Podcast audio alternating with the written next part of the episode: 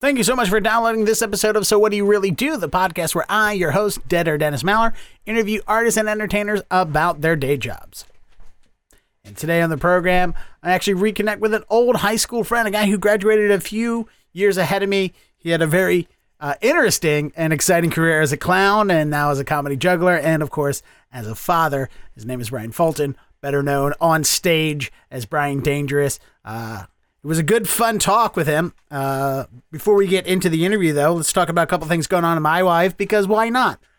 Uh, this was a hard interview to do physically. I don't usually, I mean, oh, what's physically difficult about a podcast? Well, d- doubtful listener. Uh, what's difficult is uh, I just had a few weeks ago, just had surgery. Uh, and it's very difficult getting around, moving, and breathing and stuff like that, especially breathing. So, what happened uh, is I had not one, but two gigantic abdominal hernias, one umbilical, one not umbilical, uh, and uh, growing out of my stomach. And um, all right, before I get, let's talk about this. I uh, these hernias showed up in 2018, and they've been a humongous source of anxiety for me.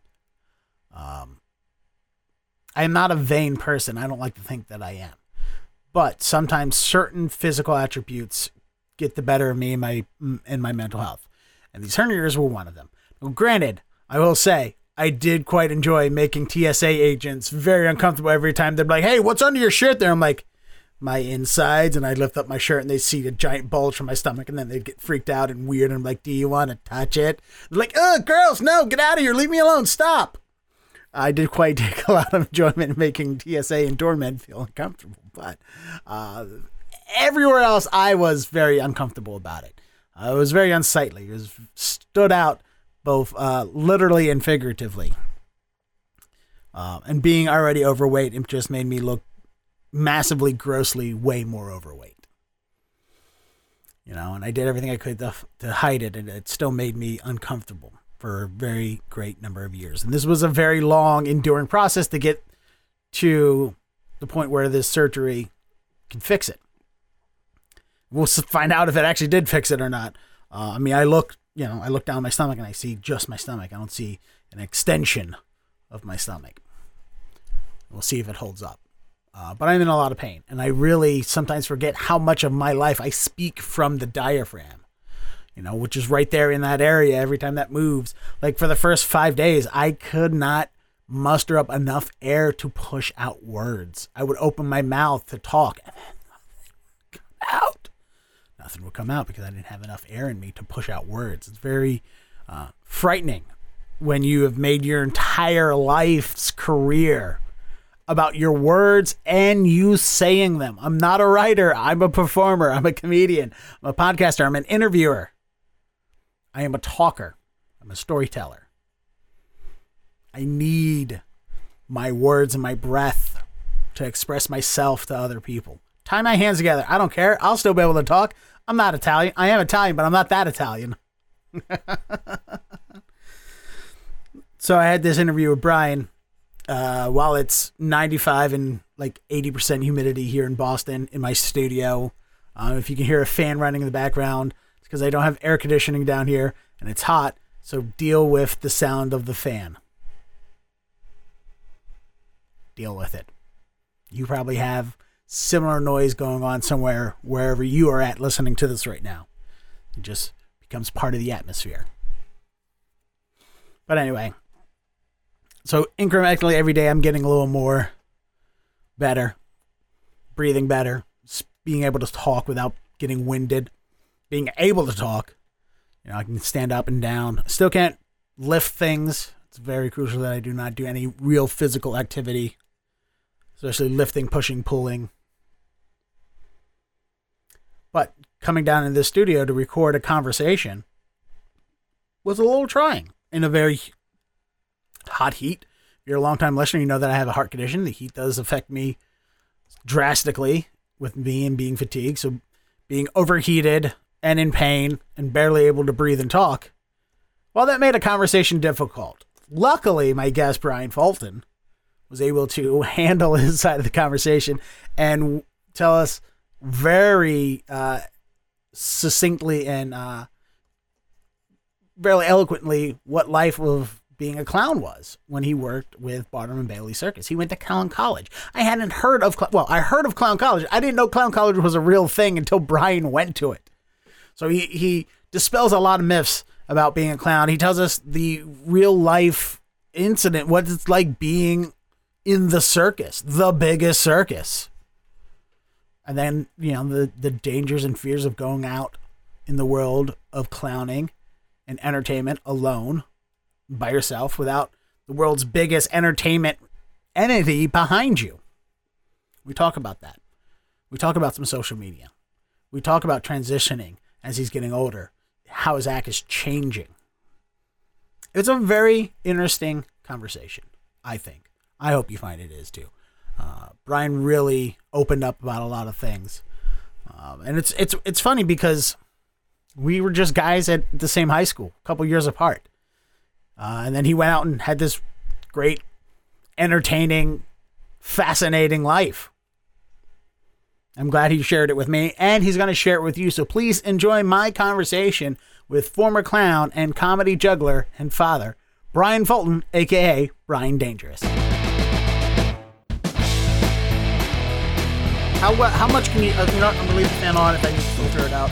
From that's it is way too hot down here for me to not do this without a fan on. It's Are you in a basement? yeah. I'm in the only basement that has that is not cool at all. It is hot and and humid down here all the time. It's more humid in here than it is outside in Boston. It's crazy.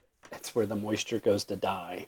Um, so all right, let's let's go way back. All right, this is going to be uh, a lot of this is going to be me telling you, uh, asking you to tell me the story of your life because uh, we don't. I, it's weird. All right, here's the thing about memories. When it comes to like memory people, sometimes you just remember incidents and things. You remember everything about their lives, and sometimes you just remember that it happened or that you knew that person or feelings about the incident. You don't remember the incidents, but you, you remember your emotions about the the incident. And you kind of fall in that last category where it's like when I think about high school, I remember some few things in Keanu, but I, what I really mostly remember is like Bryan is one of the coolest, most interesting people I know. like you really were like you were the you know in my you know uh, my my freshman year you were I think a senior because I graduated uh you graduated what ninety seven or ninety eight 96. So ninety yeah, six so yeah you graduated my freshman year you're a year ahead of my brother John yeah, first year of the uh, the magnet program. yes that you weren't allowed in Right. but I auditioned everybody to get in there. Which, by the way, all right, let's talk about that magnet program real quick because I was the first year of that magnet program, and I wanted there was three different parts of it that I tried to get into. Um, I tried to get into the regular visual arts program, um, and I filled out everything in the application, put the portfolio and everything together, and I uh, gave I needed a recommendation from my middle school John uh, General John Stricker art teacher. I needed her to give me a recommendation. I gave her the paperwork to fill out, and then she never did. She literally gave me the paperwork back two weeks after the the the, the paperwork was due. She's like, "Oh, here, I finally filled that out for you." I was like, "Cool, thanks." So that didn't get uh, turned in, um, and then I know I wanted to apply for vocal music, and I wanted to apply for the theater program.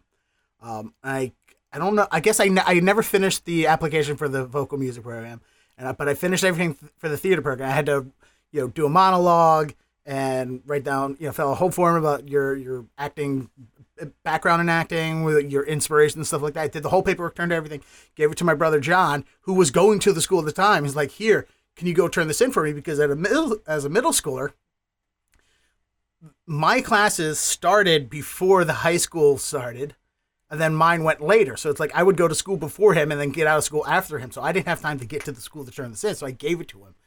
All right. He goes to turn, you know, I was like, here, please turn this in for me. Just drop it off thing. He's like, yeah, yeah, yeah, whatever. I was like, hey, did, uh, so like, I'm waiting to hear back from the thing. Did, did, and I say anything when you turn in? Goes, oh no, I just threw that away. I'm like, why would you do that? It's like, because I don't like you. I'm like, why would you do that to me? Why? Like he was part of the people who was mad about the program. He's like, I can't get in the program. You're not going to get in the program. Yeah. So that that I I was not a part of the official magnet program either because Total big brother dick move. Yeah. And is it any wonder him and I haven't talked in eight years? Anyway, Oh, now that the sad part of the of the podcast is over with. that was the thing. I remember. Or so going back then, this, like, there's. I remember, like, you're like in, the gym class, telling, always telling stories in the gym class and stuff like that. Um, I remember, uh, like the uh, sm- smell of the what is it? Smell of the grease. Uh, smell of the crowd. Roar of the grease paint. Smell like going to grease paint, roar see that crowd, play yeah. Mm-hmm. and just like, oh, here's this dude that I thought was just a total meathead jock. Actually, is like an amazing actor and made me as a te- t- uh, made me as a as a 15 year old kid cry out of the emotions, you know. And then like Yeah. you and John Shank did were like the jock actors, like you're the big guys Yeah. on the on the on the sports team, but also like the big guys in the theater department and, and the acting and like doing real acting and heavy heavy work uh, lift it like do, as high schoolers doing real heavy lifting work on the acting stuff, and it was very inspirational. I was like, man, I really that's that Bryan guy. That's a cool thing. And then of course, what happens is you know you graduate, you leave, and then we're only left with the rumors that other people will tell us. Like yeah, for years, it was it was it was it was uh, you know it, it was uh, uh, all the rumors about you was like he went to Clown College. He's he works at Barnum and Bailey. He plays uh, basketball at Laurence Fishburne. He's going to be doing this movie and this and that. And you're like, wait, what things are real? What things are? Because none of it sounds possible. Like Clown College. Let's start with that uh, because uh, oh, and then the only other incident that I really have of you is like after Clown College, which I know you went to Clown College, but we want to hear all about it you came back to uh, after clown college came and hung out at wrestling practice one day and this is when like the solidifies like bryan fulton is one of the coolest people i've ever known my entire life you came in you're sitting behind uh, our coach who's talking and you're just goofing off and you took your baseball cap and you started balancing it on your nose and we're all just in wonder, like in shock, like what is he? do- That's amazing. Because like you can see so many juggler events or balancing acts, or there's so many of these things that are just completely faked out. Like I can buy things and be like, oh look, it's balancing on my head, but it's a fake prop that straps to your head. You know, like fucking uh, Gallagher had the hat that he would spin on his finger and it's just actually attached to a handle. Right. But this is a baseball cap. Like this is the Met. Yeah. You're wearing like a Mets baseball cap. Is he really going to go through the effort of having a fake hat that can balance on its own and wear it all the time for the one incident? No. And this is what solidified it. You got up and you walked over and you grabbed the only chair in the room, and then you balanced that chair on your chin. And you're like, wow, this you really learned how to do something amazing. Because again, can't be a prop chair. You didn't sneak in earlier that day, leave a fake chair there in hopes that you can later find a Some reason to show everybody. Yeah, right. So it's like, wow, you this you have you you left here and you got real skills and talent and stuff like man, that. Now, obviously, it's because you went to clown college, which sounds like a joke. It does. It, it, it a lot of people didn't realize it's a real place. Uh, some people were like, "Are, are you kidding?" Because I had I had a ton of scholarships when I graduated high school uh, for theater. I had uh, what was called the Maryland Distinguished Scholar of the Arts, which was good for any college in Maryland. Um, it was like close to ninety thousand dollars in scholarships, and uh, I chose to go to clown college, which you know it was. my my dad was he was like, "Are you kidding me?" He's like, "Really?" Because I was planning on I was planning on going to like either University of Maryland or Towson, um, and and getting a BFA to teach theater. So. Uh, when I told him, I was like, you know, I'm, gonna, I'm kind of, gonna take a break from school and, and, and see what this clown college thing's all about. He was like, he, he, was not on board. He was just like, "Are you kidding me?" So he actually made me pay for everything. He made me pay. It was it was like the school itself was tuition free, but um, to get down there, I to, it was like two months down in Florida, plane tickets, food, you know, rent, uh, things like that. So it ended up costing about three grand. Um, and so he's like, "You're gonna have to pay for it," you know. And I was slinging snowballs. Uh, for, for years and working at Costa's, uh, you know, slinging crabs and stuff. So I had money saved up, but I was like, um, later on, it ended up being the uh, the best decision he had ever done as far as my career, uh, making me pay for it because um, about halfway through, I got real homesick and I wanted to come home. And he's like, "Yeah, you can come home, whatever you want to do, man." He's like, "Just remember, you paid for it, you know." And I'm like, "Oh shit, that's right, I did pay for it." So that was uh, he loves to tell that story too about how you know how he made me pay for it. But yeah, I mean, clown college is a real thing. Um, How did you find out about clown college? Because there's no way. The way I heard about clown college is because you went to clown college. Right. Yeah. I mean, so it wasn't one of these things that I ever heard about. I never grew up like I we seen the circus. You know, I came to the Baltimore Arena and things like that. We would go a couple times, but I never like longed to be a clown with Ringling Brothers Circus. Uh, was never like my childhood dream, which is like well, a lot of a lot of the clowns like that's all they ever wanted to do was be a clown. So um, I was I was like that meathead jock guy that was like kind of like you know loved theater as well. But like um, I think probably beginning of my senior year, Miss Powell, who's our the theater teacher, Miss Powell Krosky, she um, she gave me the flyer because the the show was coming to the Baltimore Arena. Usually in, in March we played. Um, so she was like, they send out to, to all the theaters around school, the high schools and stuff like that, um, the audition flyer for for Clown College, and um, she's like, normally I just throw these away. I get them every year. She's like, but this year I think uh, you you know you're the first time.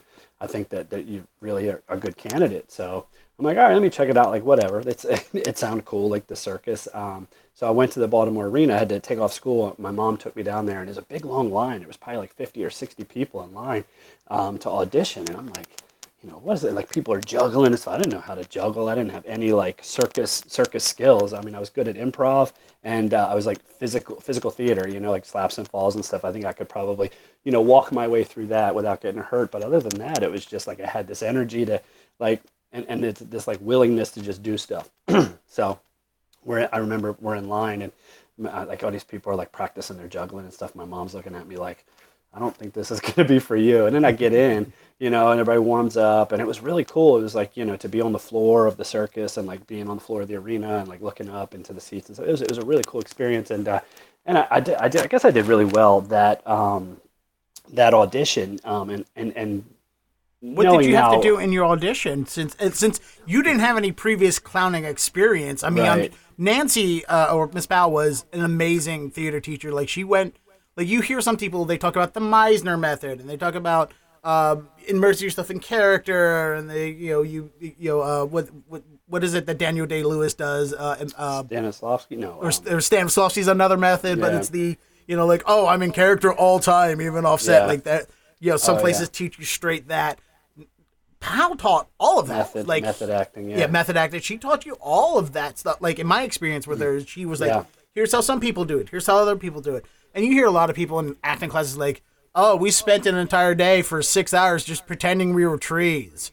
You yeah. know, or walk around know, like she animals. Was, she did she so, a lot of that deal. stuff. Uh, she was the uh, real deal. So, sure. like, I'm sure you had the capability from her of doing like just physical silent acting and yeah. stuff like that. So, what is it in a clown college audition did they ask you to do?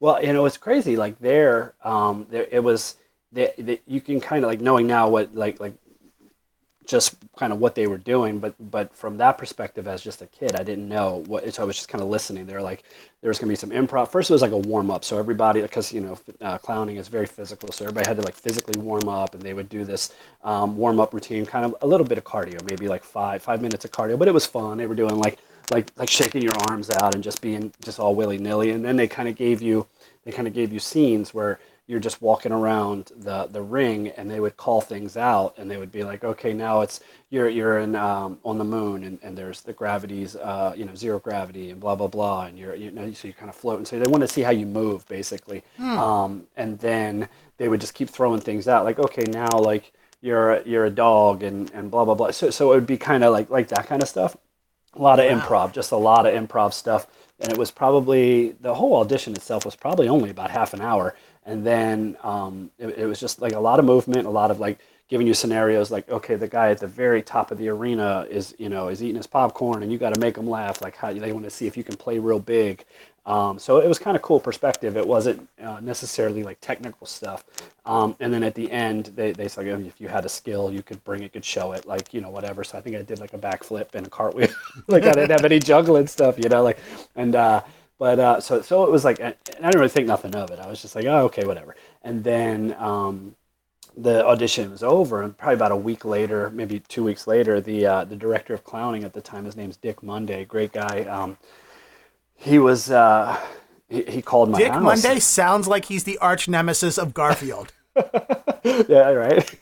no, but he, yeah, he's a great guy. Um, and he uh, he called my house and uh, back in the back in the day when you had the phone attached to the wall, and you know, I'm like I'm talking to him, and I'm he's like, hey, you know, you did really well. We want to. He wasn't at that audition, and he's like, because he was watching video and stuff. He's like, I wanna I wanna invite you to audition in D.C.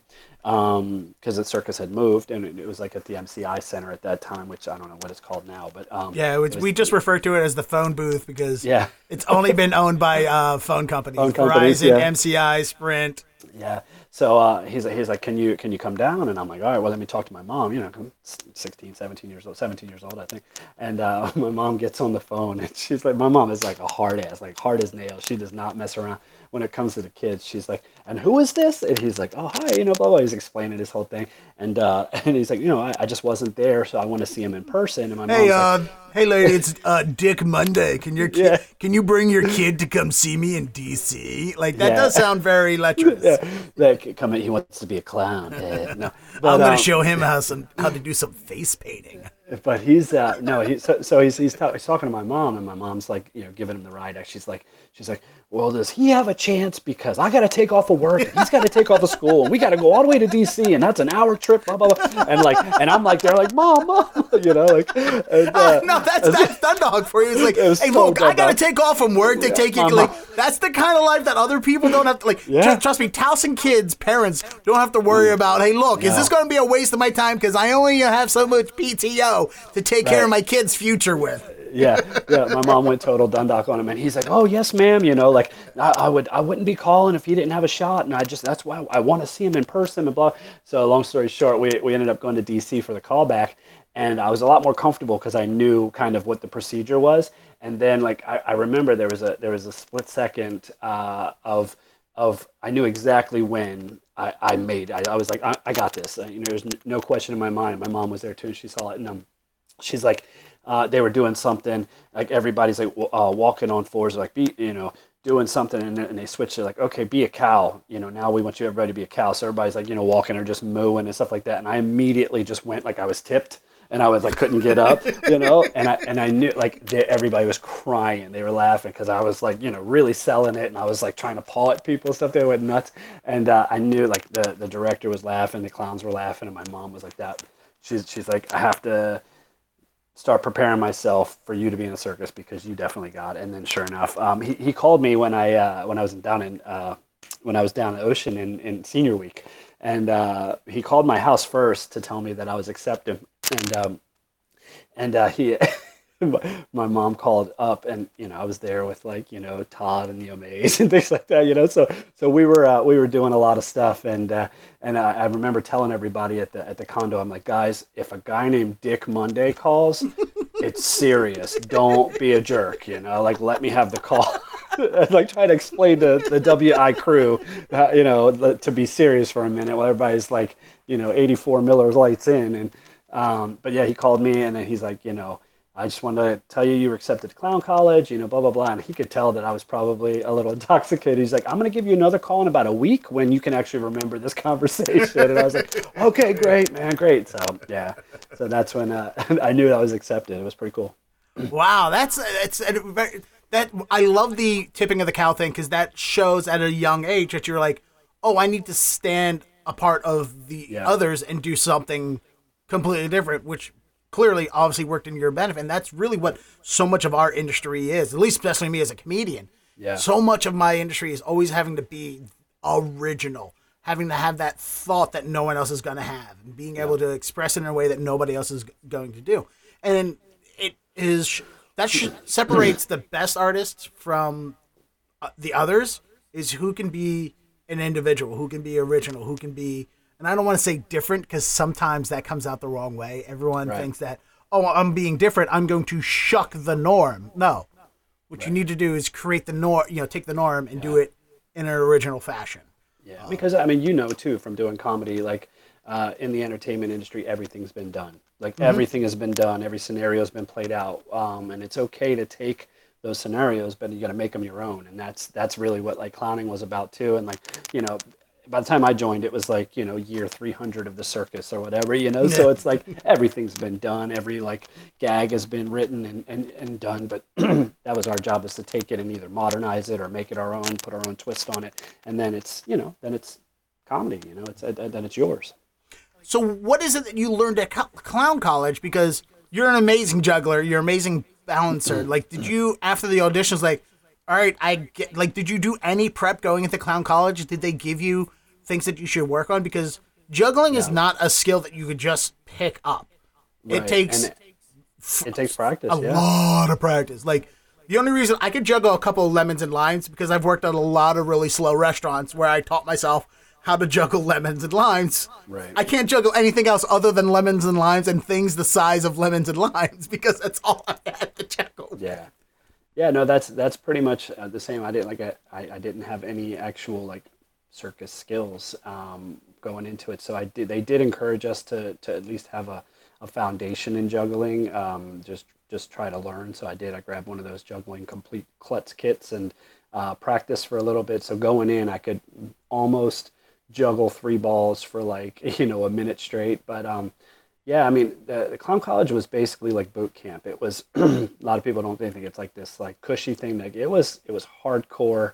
Uh, these people, it it it it, really, it, it was like I, and boot camp is the only thing I can kind of compare it to. I've never been in the service, but like uh, it was eight weeks of solid six and a half days a week, and then like we had off Sunday afternoon to like go grocery shopping, and that was pretty much it. So it was uh, starting six or you know seven o'clock in the morning. Uh, you, you get up and you stretch and blah blah blah. By eight o'clock, we are in the, the, the arena, or the then it was uh, the Sarasota Opera House. We were in the theater, um, and we we were doing uh, calisthenics in the morning, stretching and, and, and working out. We had uh, acrobatics class, we had falls class, we had um, like a gymnastics teacher that used to be on the Chinese national team. Like it was it was crazy because we had all these things uh, in just eight weeks to kind of put this big show on for the producers. So it was like we were doing juggling class, we were doing makeup class, we were doing we were learning um, circus history, we were learning. Um, just uh, we would have uh, guest speakers and, and other people that were like clowns and, and stand-up comedians and um, different like huge heavyweights in the in the industry coming in and doing like specialty workshops tons of improv classes like um, tons of scene work uh, and then and we, we would be like going in between uh, doing all these like going to the costume department for fittings for our costume and learning our designs and stuff. So it was it was nuts for eight and a half weeks i think um, almost nine weeks because after the after the graduation show in, in eight weeks we had um, another couple of like charity shows we did there. And then we we all took a bus from sarasota to dc uh, and we were playing the wolf trap children's festival uh, and like like the counting bob from sesame street was like the host and stuff. So we did this big like international festival there too. So all in all it was like nine weeks of stuff. And then like the culmination of the of the clown college was one big audition for the producer of the show of, of the circus ringling brothers circus mr feld. Um, so he would come in and we all wore numbers. Like we all had like a, a number patch on our on our costume. And he would have to sit with his assistant and then the vice president of talent production and then usually both of the um, the boss clowns from each unit. At, in 96 there was two units. There was a red show and a blue show um, and they, they travel the country simultaneously. So that way uh, you don't see the same show in the same city every year. It's, it's always alternating which is kind of cool. Excuse me. So um, he, he's there and he's writing number. He like you know number fourteen. I like his look. Number fifteen. I like the way he moves. Number sixteen. Uh, I don't like his costume at all. Like just different stuff like that. And um, so the whole thing's a big audition. there was a lot of factors. So it was like you had to be good. You had to fit the right costume because on one show, like it's like the, the show I went to was the Red Show, and uh, the year I went, they were creating a completely new show, so it was a lot better. They didn't really have a specific need that they needed you to fill or like type that you needed to fill. It was just kind of like based on skills, if you were funny, if you had a good look. Um, but the other show, the Blue Show, was in the middle of their tour because each tour was two years long, so it would it depended largely on who was leaving that year. So if it was like a super tall clown that was leaving, or if there was like a very athletic clown, or if there was like uh, two girl clowns were leaving, then they'd be like, okay, we definitely need two girl clowns because those gags were already uh, produced and the, and the show was already running. So they needed to basically fill spots. So it was this mix of like you had to be good, but you also had to be lucky and you also had to be quote unquote like showbiz, the right personality type or, or, or body Right, type. fit. You know? Yeah. Right. Second So- City does a lot of that with their tours. Second City, like they do these sketch tours at theaters, and they're just redoing their old sketches that they've been doing for years. So the casting for that is a little more ubiquitous. Like we just need somebody to fill these roles. Right. Yeah, and the, the roles don't need to be that specific because they don't have costume constraints or, or, or anything like that. They're just like, oh, we need somebody. We, we you know this sketch requires three guys and a girl. All right, let's make sure we cast from our improv groups three guys and two girls or whatever. It's like Right. So it's it, that's fascinating to hear that the the circus like that because I don't know where these acts come from. I'm so it, like it's interesting that they're like, hey, we have the show that's already going. We don't need new acts. We just need people to plug and play into those acts. Right. Because I was curious as to see when you go to clown college, do you come out as a s- particular type of clown? Do you have a clown discipline? Like, obviously, Yeah. you know, clowning is a huge industry. I know a lot of clowns now. They're all so very different. Like, Yeah. there's so many clowns that just don't even talk. It's all mimicry. It's all mime work. You know, Yeah. so does do do some people like when you guys were putting together your audition show? Were you all like, "Hey, look, I really like doing the mime stuff. I'll handle this mime act for this show," and like, "Hey, you're really good at the athletic things. Do, can you do the pratfall gags that we have to do and stuff like that?" Like, did you guys split off into disciplines? Yeah, yeah. I mean, well, tr traditionally in the circus, there's three types of clowns. There's uh, the white face clown, which is the more usually the more traditional, and they usually have like a fancier costume, and they're you know they're usually kind of like the straight man of of of the acts. Um, and then there's a clown that's called an Auguste clown, which is normal, like the like the skin color, and um, they you know they have like different features and things like that. But most of the time they're like a skin color, and they're usually kind of like the the butt of the jokes and the, the silly the silly one. And then there's a character clown, so it's like that's where your your tramp clowns or your hobo clowns or like your rodeo clowns and things like that. Like those are kind of categorized as the inner characters. And, and there's a bunch of things that can kind of intertwine in, into all those. But for the most part those were like the three sects that you kind of um, you, kind of fall into. And then it was really kind of based on your personality. So like when i was a clown i was an Auguste clown.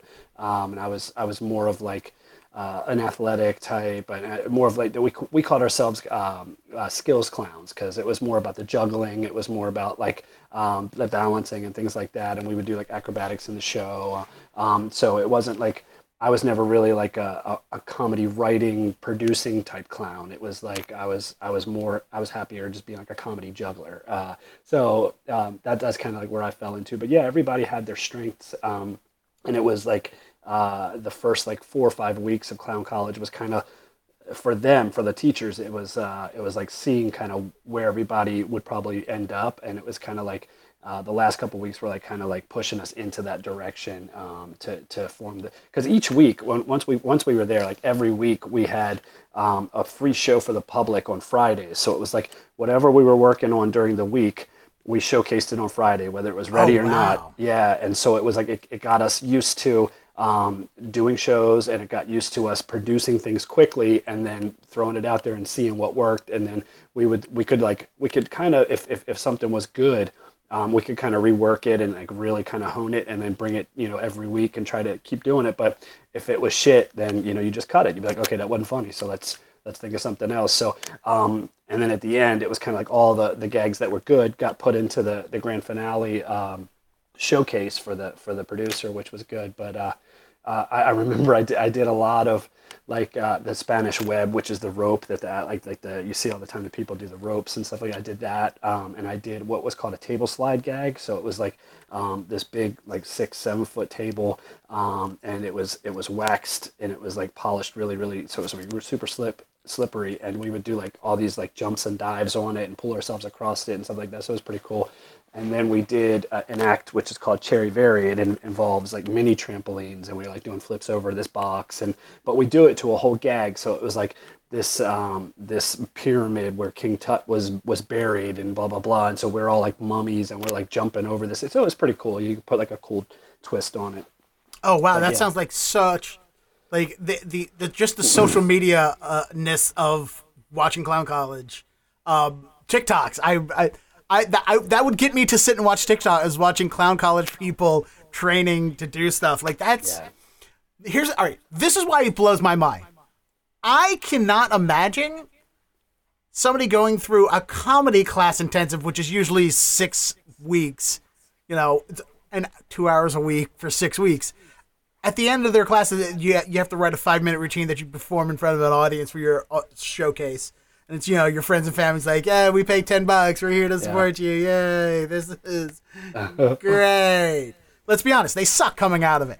I can't imagine. Like, all right, at the end of six weeks, I'm like, all right, the five minutes you wrote is at least bearable. I can't imagine having them perform in front of an actual audience week one after class one. No, like it takes years. Like I watch people Yeah. for years work at comedy Yeah. and they still suck.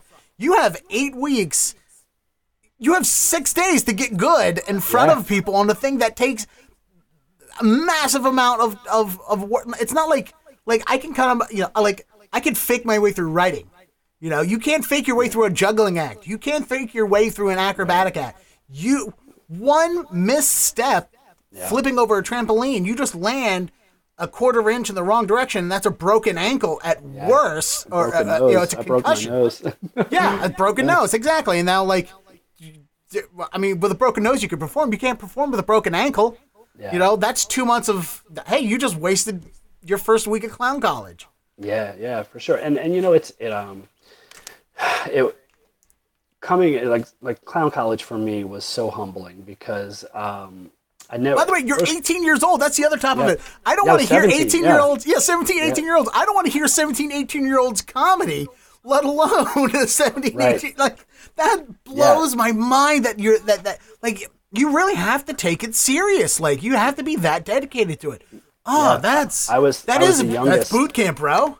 Yeah, for sure. I was the youngest one there. I was one of the youngest ones to ever go to clown college, um, but I was the I was the youngest one there for sure. That and, and I was I was not very worldly at all. Like I, you know, I grew up in Dundalk. The farthest north I'd been was New York. The farthest west was West Virginia. East Delaware, and like south was like I think I'd gone to Myrtle Beach a couple times. You know, like so I was very like tri-state area. Yeah. You know, like and I was very young, and so I was like, I was athletic, and I had, I think I had pretty good comedy timing.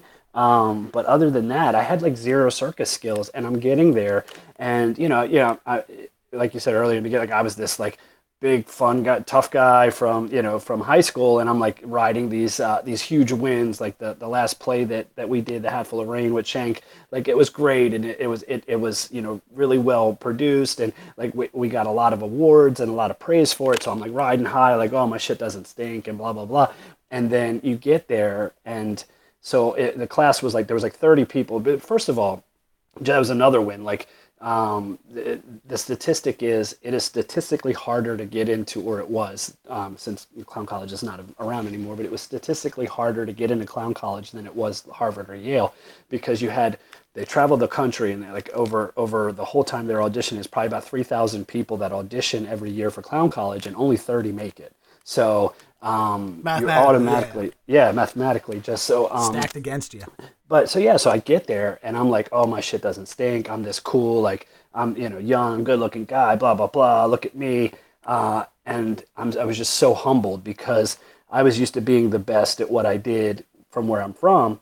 And then I get there and I'm one of 30 who are also all the best at where they were from, you know? So it was like, and they were a lot better and they, and they were older and they were more experienced. They were more worldly.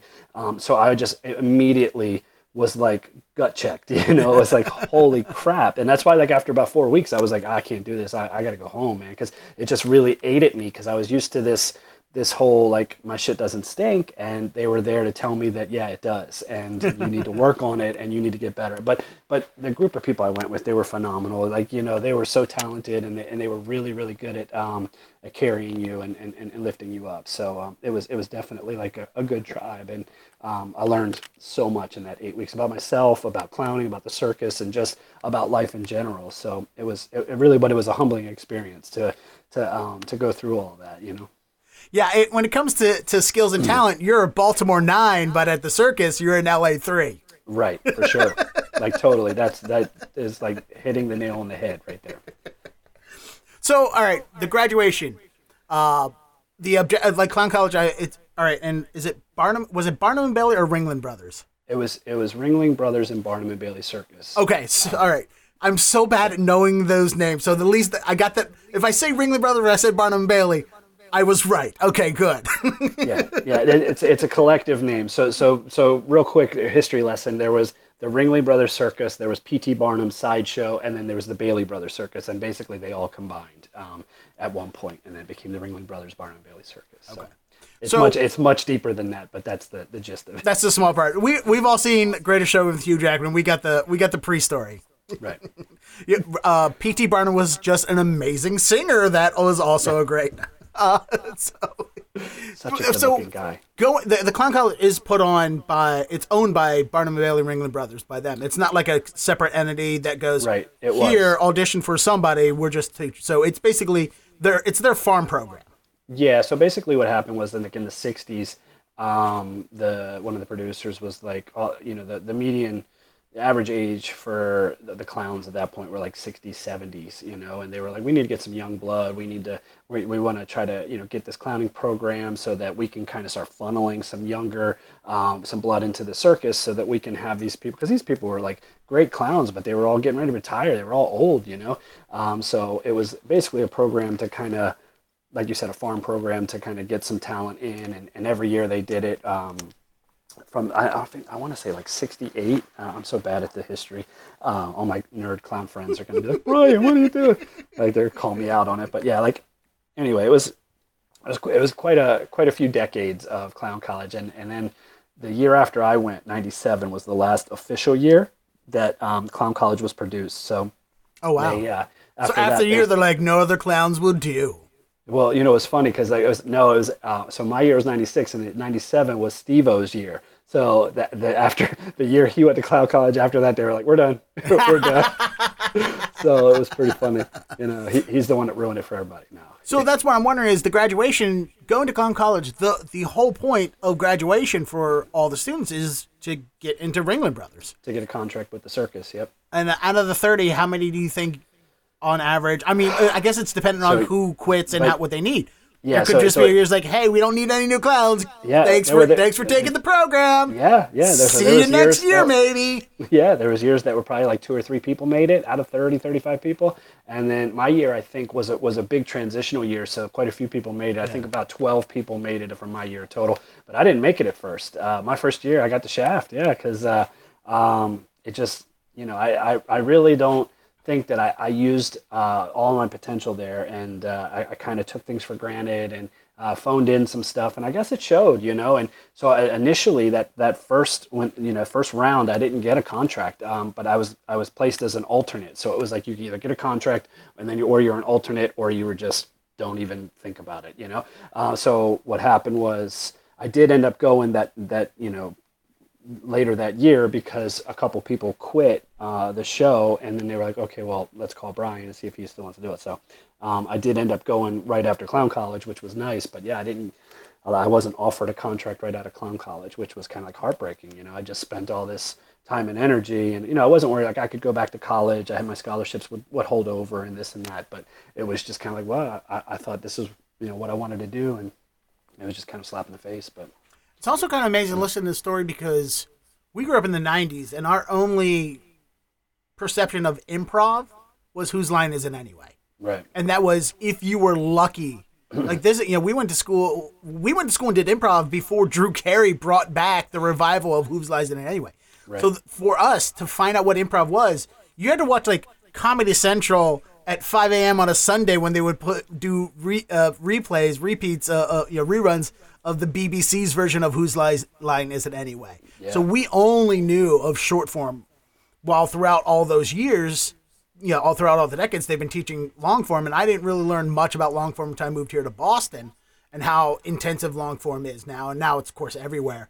But it's it's if you don't have that perception of what how critical improv is to everything, and how it's like when you look at acting, clowning, my world of stand up comedy, it's amazing how beneficial to all the people improv can be. Like, I hate improv when they do the uh, corporate, uh, like, oh, look at the, uh, oh, hey, we're gonna help your. We're gonna help your team building skills by doing improv training. Improv, like it's so lecherous and uh, uh, um, predatory that it Yeah. makes me sick, and that's what I hate. Like the only thing I hate about uh, uh, improv is the business of improv, yeah um, because it's so cannibalistic. Like improv schools, theaters, they're they're training, they're business model is make your students your audience and make your audience your students, and you feed off each other. It sounds so disgusting and gross, but the skills you learn doing long form, short form, Herald, and all the other all, all these other variations of it is so beneficial to so many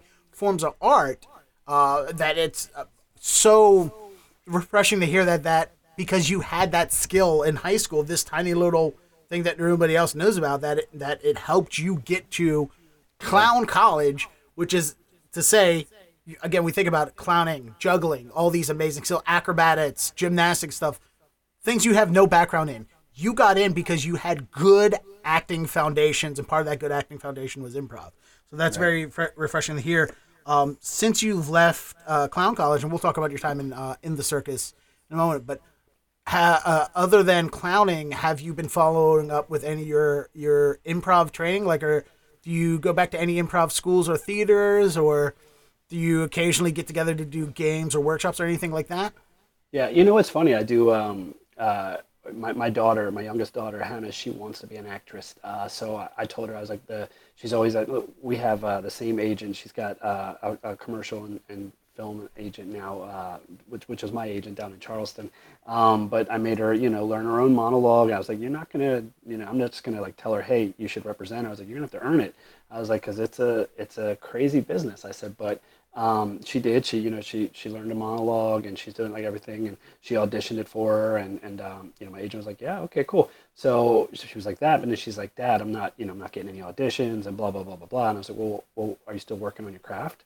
And she's like, what do you mean? And I'm like, well, you got the agent. That's good. That's one point. I was like, but being an actor or an actress isn't just I, I do a monologue one time and I'm an actress. I was like, you have to cont- continually and consistently work on your craft, and your craft is your your brain and your and your, your ability to do characters, to do dialects, to do uh, accents, to do improv, you know. So I improv with her all the time. It was funny. Just just last night we were improv and we were doing yes and, you know, and she was saying she was. I was like, no, uh, no yes and, yes and, you know. So we were just going as crazy as possible. But um, and she, I told her too. I was like, well, what are you doing to work on your character? She's like, I don't know. I said, okay. I said, learn a new language, learn a new accent, learn five new accents. I said, learn one accent really well so that from now on, when they want uh, somebody that's blonde hair, blue eyes, that has you know a Boston accent, they, they're looking at you for the age range of 16 to 22. Like, like be so good at one thing that, you know, it's impossible for them to, to turn you down. And, and what's good about the whole social media now is that, like, I, th- I feel like TikTok's a huge resource for this stuff. Like, there's tons of, like, impers- uh, impressionists, uh, tons of people, like, willing to teach you how to do impress- impressions or dialogue dialects uh, you know you can learn languages and you can see other successful people and they'll break it down for you and it's like a, such a great community for learning um, that's what i tell her too. I'm like for every three uh, tiktok videos you see people dancing and this and that watch 10 on how to do something how to pick up a skill. And i said and eventually you, you know they're going to have no choice but to you know to pick you because you're so good at what you do. I said and then the world will see. I said but you, you're living in an age now where you can completely cut out the middleman and it's such a refreshing thing that you can literally just produce your own content and just put it out there and just keep rapid firing you know everything and then you're going to get noticed because it's consistency and it's you know the dedication and it's also the skill level your skill's going to improve with that much repetition so um, that's that's what i do too like a lot of times uh, we'll do things for fun and like she's like she'll she loves Mark Wahlberg, so I started to like do the, the oh well you gotta get you know like because he's always out of breath and like I try. I, I, I, oh, I hate that. I, there's so many actors that like I'm being dramatic. So I'm out of I'm out of breath. This is a very important scene. Yeah. It's like what? What did you run laps to get here to have a dramatic? Ryan Gosling, did you run laps to tell Kate whatever her name is that you love her? Why? Like why? Is there something? Is someone squeezing you? What's going on, Chris Pine? What's everybody, going on? Everybody for that like five year window went to the same acting school. Like like that's what this that was the first lesson that was taught there. But no, so yeah, so that's um I don't do anything traditionally uh, as far as the the performance aspect. I, I feel like I, I, I still perform. I still you know regularly do my show. Um, so that keeps me constantly like the whole five like 10 minutes before I do my show, I'm out in the audience and I'm warming them up and I'm, I'm doing all that myself. Like I'm trying to connect with them on a personal level. I tell them about my, my background, my history. Uh, I would do like questions and answers. And my, my daughter's there too because she runs my sound. So um, I, I, get her involved. So it's it's that that part, and I also do it like kind of like how the like the stand-up comedians would, would like warm up like a television crowd. Um, i kind of do it that like that way where i kind of some of it's bits that i do some of it's kind of stand up and then some of it's just kind of real you know trying to connect with them so. Okay, so yeah, you're and you're because of working on your because you're continuously doing your craft, you're still having to work on your craft. It's great to hear that you're basically improv training. You're you're doing improv pop quizzes with your daughter. yeah well and then see what's funny is when i do my show um, i do uh, before i start I, do, I go backstage and i do like a set of breathing exercises because i do a 45 minute show and i'm 44 so it's like it's it's still pretty it's a lot of cardio you know so I, I get in the right mind frame but i tell them i'm like hey i'm going to go backstage i'm going to do my breathing exercises for about a minute or two i was like and then it's just my daughter on the stage like with the sound equipment i'm like but you know, does he got any questions? Just shoot him to Hannah. She loves answering questions. So I put her on the spot like every single show. But she's like, uh, and they do. They ask her. They grill her. Like, oh, you going to college? What college you going to? How's it? And like, I'll be back there with my microphone, and sometimes I'll be like, ask her how how it is having the coolest dad in the world. You know, like just messing with her. You know. Um, but yes, uh, I throw her out of the spot. She loves it though. she does well. That's uh, uh, so. Uh, let's go back to getting into the circus because you said the blue team you're on, right? The red. red You're on the red team. I'm so bad with colors. I'm, I can okay. not colorblind, but I can. I'm just bad at remembering. I, hey, look, everybody! I just want you to know I'm woke. Despite this haircut, I'm woke and colorblind when it comes to real life things. Not actual colors. I can see them, but I'm just anyway. Uh, so on the red team, you said they were creating uh, a new act uh, for that year. How much of that was your was input from the people coming in? How much of it was like, hey, we wrote these things. Here's what you're gonna do. So so yeah, so basically um, the the clowns would be in charge of producing all the content for like the first hour before the show actually started. They called it the Three Ring Adventure, where um, I think you might I don't know if you've ever been to the circus, but back in like the '90s, they started to let people come down onto the floor and like mill around, and actually like before the show started, um, they could kind of like see the ring curves and they could really get a you know a sense of what what everything was like, and they called it the Three Ring Adventure. Um, and basically, in each ring, we, the clowns would be doing like gags and things like that, a lot of comedy, a lot of um, audience participation, and things like that. So, those things that we were writing in Clown College are what we'd be, we'd be performing at the Three Ring Adventure. And then sometimes, like the big production numbers, um, those would make it into the actual show. So that table slide thing that I told you about, and the and the cherry berry with the the mini trampolines, those were both things that we did in the actual show. So um, it, it, that's why I, I, because I was athletic and I was able to do those were both very um, labor intensive, uh, gymnastics involved, acrobatics involved, uh, gags. So that's why I was able to to get pulled up from you know from being an alternate. And they were like, yeah, well at least he he was athletic, so let's bring him. He can he can fill that costume. It'll be fine. And how many years did you spend with them? Uh, I was with Ringling Brothers for six years, from '96 to 2002. So that's three tours. three tours. Yep, three, uh, and they were three full tours. So it was, uh, like I said, the, the the Red Show started in. I mean, it started a lot longer, but they, they started a new show at the tail end of '96. Um, so that went '97, '98, then a new show for '99, 2000, and then a new show for 2001, 2002. So three different shows. And so, what was life like traveling with the circus? Like, you know, we we know the old joke: we're gonna run away and join the circus and stuff like that. But you know, I've talked to a lot of friends who are clowns. Uh, I just the uh, your episode's gonna drop probably in like three days. I'm gonna put it out this week uh, because of my life. I don't have time. I gotta get it done today. I don't have any more days off. But Get it out. I had two days off this week, and that's because I uh, and I spent one of them on the couch because I just needed time to do nothing. Even though I spent the week previous on the whole couch be, with hernia surgery and not doing anything, like I felt so guilty not being able to move, just sitting on my couch, sweltering in 90 percent humidity, ninety five degrees, ninety percent humidity. Just going, I should go down and work on a podcast, but I'm just in so much pain. Then I go back to work for a week, and I'm like. I just need to sit here and decompress from a week of work. For I just need to eat pizza and watch YouTube videos and not talk to anybody. I'll talk to somebody tomorrow. but uh, my most previous episode is also with another person who was a clown. Uh, well, his dad was a clown in the circus and left the circus. He was with I think Big Apple Circus. Okay. Um, and he left and he became a traveling street performer. That's, who's that? Uh, uh, Jack Lepiarz's uh, Lepiarz. Uh, he was Yeah. just on America's Got Talent. Yeah. Thanks for not looking at any episodes of the podcast before coming on it. Appreciate you not doing any research or Listen, checking in on me. I- hey, I- you know I what? s- I, the, we only succeed from the from the the help uh, from the uh, uh, we only succeed with the help of our friends. So I appreciate you paying attention to the podcast and listening. Bright now. Well, here's the thing. I don't like podcasts. I, I really don't have time for, but I watch all of your little snippets on t- TikTok and, and all that stuff, like the, the little micro moments. Like I love those because Yes, I'm like, okay. I, I got two minutes. I can enjoy this, like you know. But yeah, so Fair enough. I do a lot of long form interviews. I don't blame anybody who's like, I don't have 90 minutes. My commute's six minutes, Dennis. I don't need to listen to your conversation. Not everybody takes pu- subways to work like I do have to, where I have to go plan out my entire week of, all right, I have a 45 minute trip today if I'm as long as I'm not late. So I need to listen to this podcast and this podcast. And then tomorrow I'll listen to this one and this one and I'll listen to this one on the way home. Yeah, not everybody, I know not everybody has to plan their day around listening to people talk as much as I do. Uh, I've got a shallow bathtub too, so I can't even like enjoy a, a nice bath or anything. It's like my, my knees and my, my elbows are out, you know. So it's like I can't even enjoy a, a good podcast at a bath time, you know. but Sorry, taking notes because I just realized this is going to be our uh, social media clip. you putting your arms up with the Captain America tattoo. I'm like, yep, there's the clip that's going on social media. that's funny. Yeah, that's the other thing. Like we were just talking about social media. That's kind of the world. We'll talk more about social media later, but uh, that's so much that like it's easy to be cynical and like, oh, I hate Twitter. It's blah blah blah. This and that. TikTok is. For, I don't understand. I'm not going on TikTok and doing dances.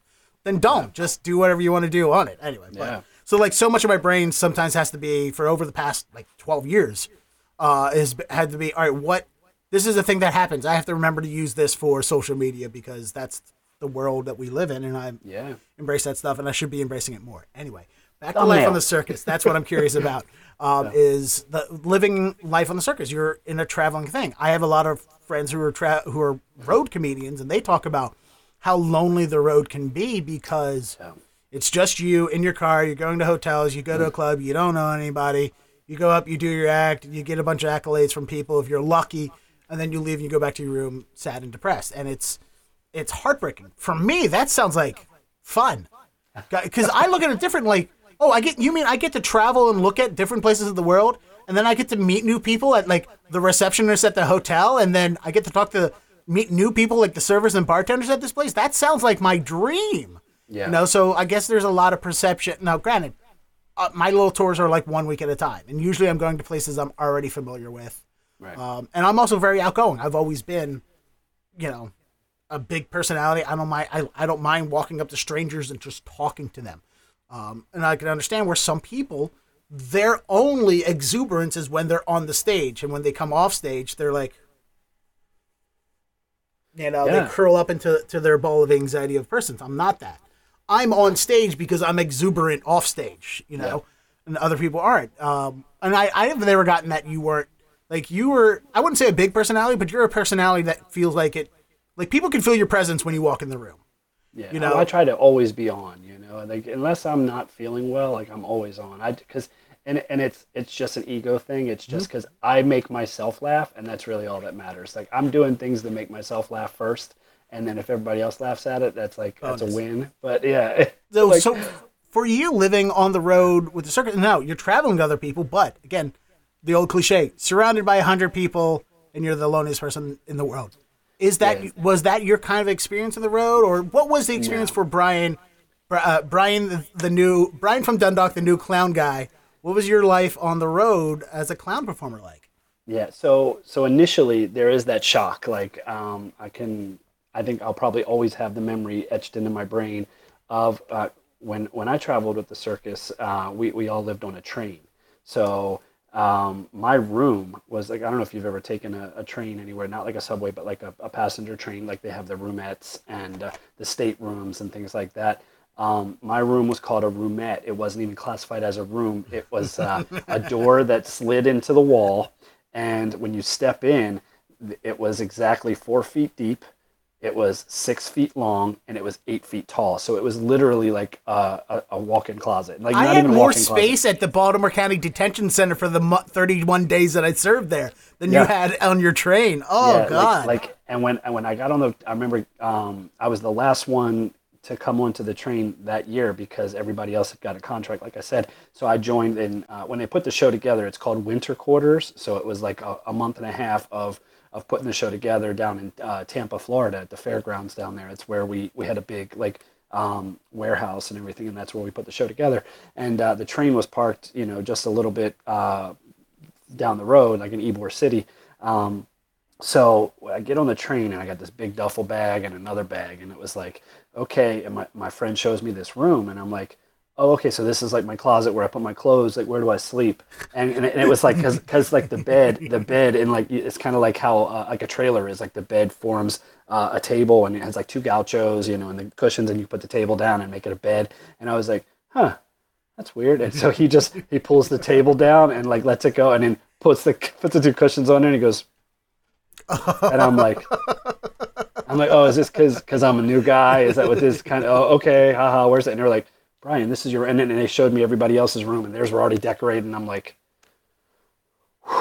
wow, like that was a that was a big shock to me. And um, but once you get once you get used to it, I mean, there was like 14 or 15 of us that that were in the the clown car, the train car, and uh, they were all clowns and uh, we had a kitchen in there with two refrigerators and things like that. So it was a, it was a little micro community inside the circus. So uh, and these guys were the funniest guys, and you know it's like it was like a fraternity. So it was like uh, that initial like you know week or two when you're when you're you're away from your parents, you're you're home homesick a little bit, but it, it, it quickly evaporated when uh, you just kind of grab life by the by the reins and just go with it, you know. Like, and I, I was literally in a different city every week, and um, just seeing things that I never would have been able to see as like you know a 17 year old kid from Dundalk on my own, you know. Um, so I didn't have time to be homesick. I didn't have time to like catch any weird feelings. Like it was just balls to the wall. Like we're, we're doing this and we're having the best experience of our life. So for six years, I we just went hard, and it was it was amazing.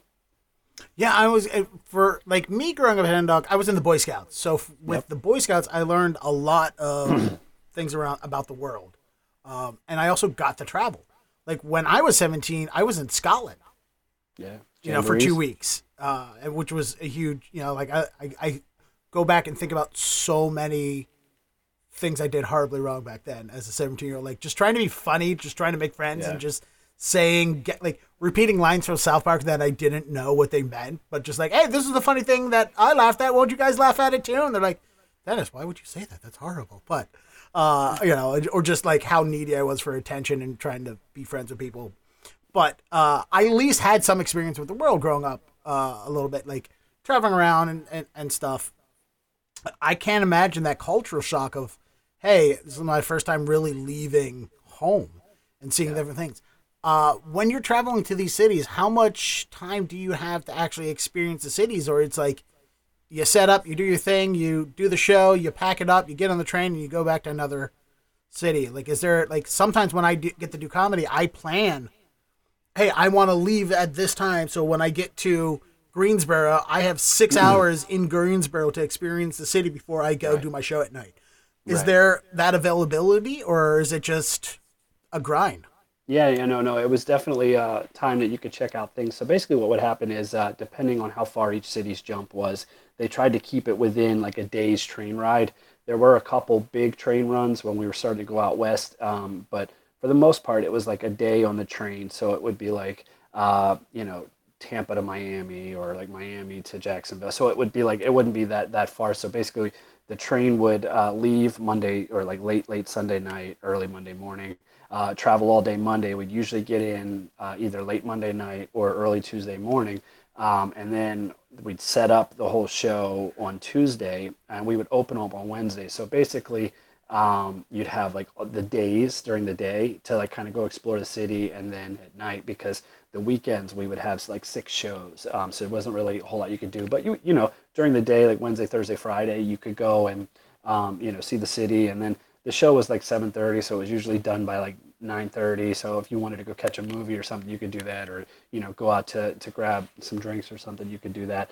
Um, but then there was times like the first year of this of the the circuit. Um, you're you're playing the bigger cities. So you're playing like New York, you're playing LA, you're playing Chicago, you're playing the bigger cities. So um, whenever we were in New York, we would play like Long Island first, we played Jersey, and then we'd play uh, Madison Square Garden. So it was like we were Madison Square Garden for at least a month. Um, so and then Long Island and, and Jersey, you were there for like another. So so all in all, you were there almost two months. So you could kind of really dive into some of the craziness of uh, the cities, like the bigger cities. In LA, we, we played like Long Beach, LA, um, uh, uh, Anaheim, and things like that. So we were in the LA area too for like almost two months. So you could really kind of get to see what the cities were about. Um, the second year, we called it the rodeo route because you were playing smaller cities like Waco and like uh, Newton, Kansas, and things like that. You're like places that you're like, this is a city, but that was the coolest part uh, for me was playing the smaller cities. Uh, like like you see like if your life was a movie, you like remember different parts of like the B roll. And for me, like one of the parts that, that I remember the B roll is traveling uh, the Midwest on the train. Um, some of these cities were so small that the circus wouldn't play there. So the only like the only glimpse that they would get of the actual circus is when it went through their backyard on the train tracks, and they would literally post up with their lawn chairs and signs and stuff like that because we would creep through these towns and uh, they, they knew they knew when the train was coming and it'd be like big celebrations big parties of people just having like parties in their yard but like because the circus was just coming through on the tracks. And i remember be like being out on the vestibules and like waving at these people that were like you know it, that was the biggest part of their their summer you know was like when the train comes. It was just so cool to be like part of that experience. And it's something that you you can't ever really describe to somebody because they weren't there of how just like that that visceral experience of being that part of somebody's life in just the smallest way um, was really really cool. Oh my god! Like that's like and like for for some people you have to also explain this is the yeah this is 1998. Yeah. There's no internet. Mm-mm. I mean, there's the internet, there's AOL, but even yeah. like the, the a fraction of people had it. And if you did have it, you weren't experiencing that much stuff. There wasn't that much stuff on the internet to experience, even right. if you had it. So these podunk towns, like that's flabbergasting to me to know that some people literally live their lives like, uh oh, you know what tomorrow is? Right. Circus train, and it's just them for three minutes sitting in the air watching a train go by and waving, and maybe they'll see a giraffe's head stick out, uh, stick up outside of a, a train car, yeah. and then that's the highlight of their lives. That's that's incredibly aspiring to know that you can have that much impact on somebody's life in such a right. fraction of a moment. But also at the same time, when you look at it, the big picture, it's like that's incredibly depressing and sad that that is the ex- that is the highlight of someone's life. Right. That nothing else in their life will ever compare to that thing that you and me would take for instantly granted. Like yeah. you know the like I think the the the the closest we have in Baltimore, and it's a novelty to us. It's not a thing that we we will just go down and sit on uh, the patio of um, you know Ale Street Pub and watch them walk the the the elephants from mm-hmm. the down the streets to the the Baltimore Arena when the circus comes down. We're like, oh hey. Hey, circus is coming. They're coming set up. They're gonna walk the, the, the elephants around two o'clock. You guys want to go get beers and watch elephants? Yeah. Like for us, it's a novelty. It's not the highlight of our life. For, right. Ah, like yeah. I can like we grew up in a in a like say what you want about Baltimore and Dundalk. I mean, we grew up in a very urbanized environment where there was a lot going on, a lot of experiences, both good and bad. But mm-hmm. like we were at least enough of a city where that wasn't our life. Was like, hey, there's a train coming. Let's wave at the train. Yeah. All right, the yeah. train went by. Let's go back to pretending that we're not sad. Yeah, yeah, it's crazy. So That's like that insane. part it was it was uh, it was very humbling, and it was it was you know it teaches you gratitude for sure. So, wow. Um. So, let's. Uh, uh, you, people are weird about money. I think people should be less weird about money. So let's talk about money. Because the perception of these industries is like, oh, we pay for your room, your board, and your food, so we don't pay you much money. And it almost becomes, even though you're being paid, it almost becomes like a servitude situation, endangered servitude situation, where it's like, hey, I make money, but I don't make enough money to be able to walk away from this lifestyle. Um, or some people just they do a thing like actors. The amount of money that actors get paid to act sometimes is is insane. Um, yeah. Was that uh, like what was the pay like as a clown in Barnum's? You don't have to talk exact numbers if you don't no, want no. to. No, yeah, but I would fine. love to hear what the numbers are. Yeah, so so um, when I was auditioning for clown college and uh, things like that, I was like, um, I heard rumors that like clowns started at like 60 grand a year and this, you know, six, 17 years old in 1996, like a 60 grand salary. That's like, you know, 150 grand now. So At, like, at 41, I will take 60 grand salary right now. Okay. yeah. So I was like, oh, that's great. That's good. Blah, blah, blah. So we do everything. And I remember like when, when it was time, uh, you know, months and months later to, to talk about my contract and uh, things like that, I look and uh, first year clowns. When I when I was a first year clown, my first contract was three hundred dollars a week. So in 1996, I was making more than that at the snowball stand. So it was like fif- 15 grand a year. But yeah, they did they did pay for your uh, like we said we, we lived on a train, so they paid for all those expenses. They didn't pay for food, so we still had to pay for food, but they did pay for transportation. So um, like w- there was a bus that we took like to and from the arena and things like that if you didn't have your own car.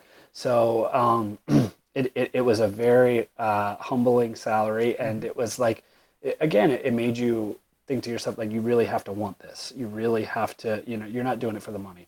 Uh, at first i mean there there it got it got to be pretty lucrative uh, towards the end. So i was there for six years. So like my first year salary is 300 and then the second year i actually uh, when I went in to do my contract negotiations, uh, I, I, didn't want to stay anymore, um, and I, you know, I, was, I, missed my girlfriend back home and this and that, and I was like, oh, I'm gonna. And then um, I ended up changing my mind, and I, I ended up staying. But um, everybody else had already signed their contract, and they got 315 for their second year. All my first year friends, uh, and then since I changed my mind and signed it late, he like he made me only get three hundred and ten dollars. So I didn't, and I didn't realize that until after I signed oh, it. That's dirty so was, as fuck. That's it dirty. Was, it was a big fu to me. Five dollars less a week than everybody else, but I got him back because uh, uh, by the end, um, there was a big, there was like a mass exodus in '99. Um, like every single clown was kind of like like fed up with everything, and everybody wanted to go their different ways, and so absolutely zero people came back or signed a contract initially from 99 to 2000 on the Red Show. And it was like the first time in history that it's ever happened that all the clowns left.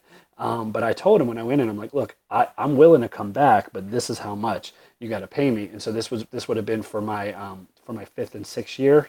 Um, and uh, he's like, uh, and I told him it was like a thousand dollars a week. And at that point, you know, I, I'd, I'd been doing pretty well. I, I think I made like for, for like the years year three, I think I was at like 500, and then at year year four, I think I was like closer to six, six something, um, which was, it, it, you know, from in three years, doubling your salary is not bad. But um, so he's, he's like, absolutely not. And I was like, okay, well, just to let you know, I'm the only one that's willing to come back. So it's up to you.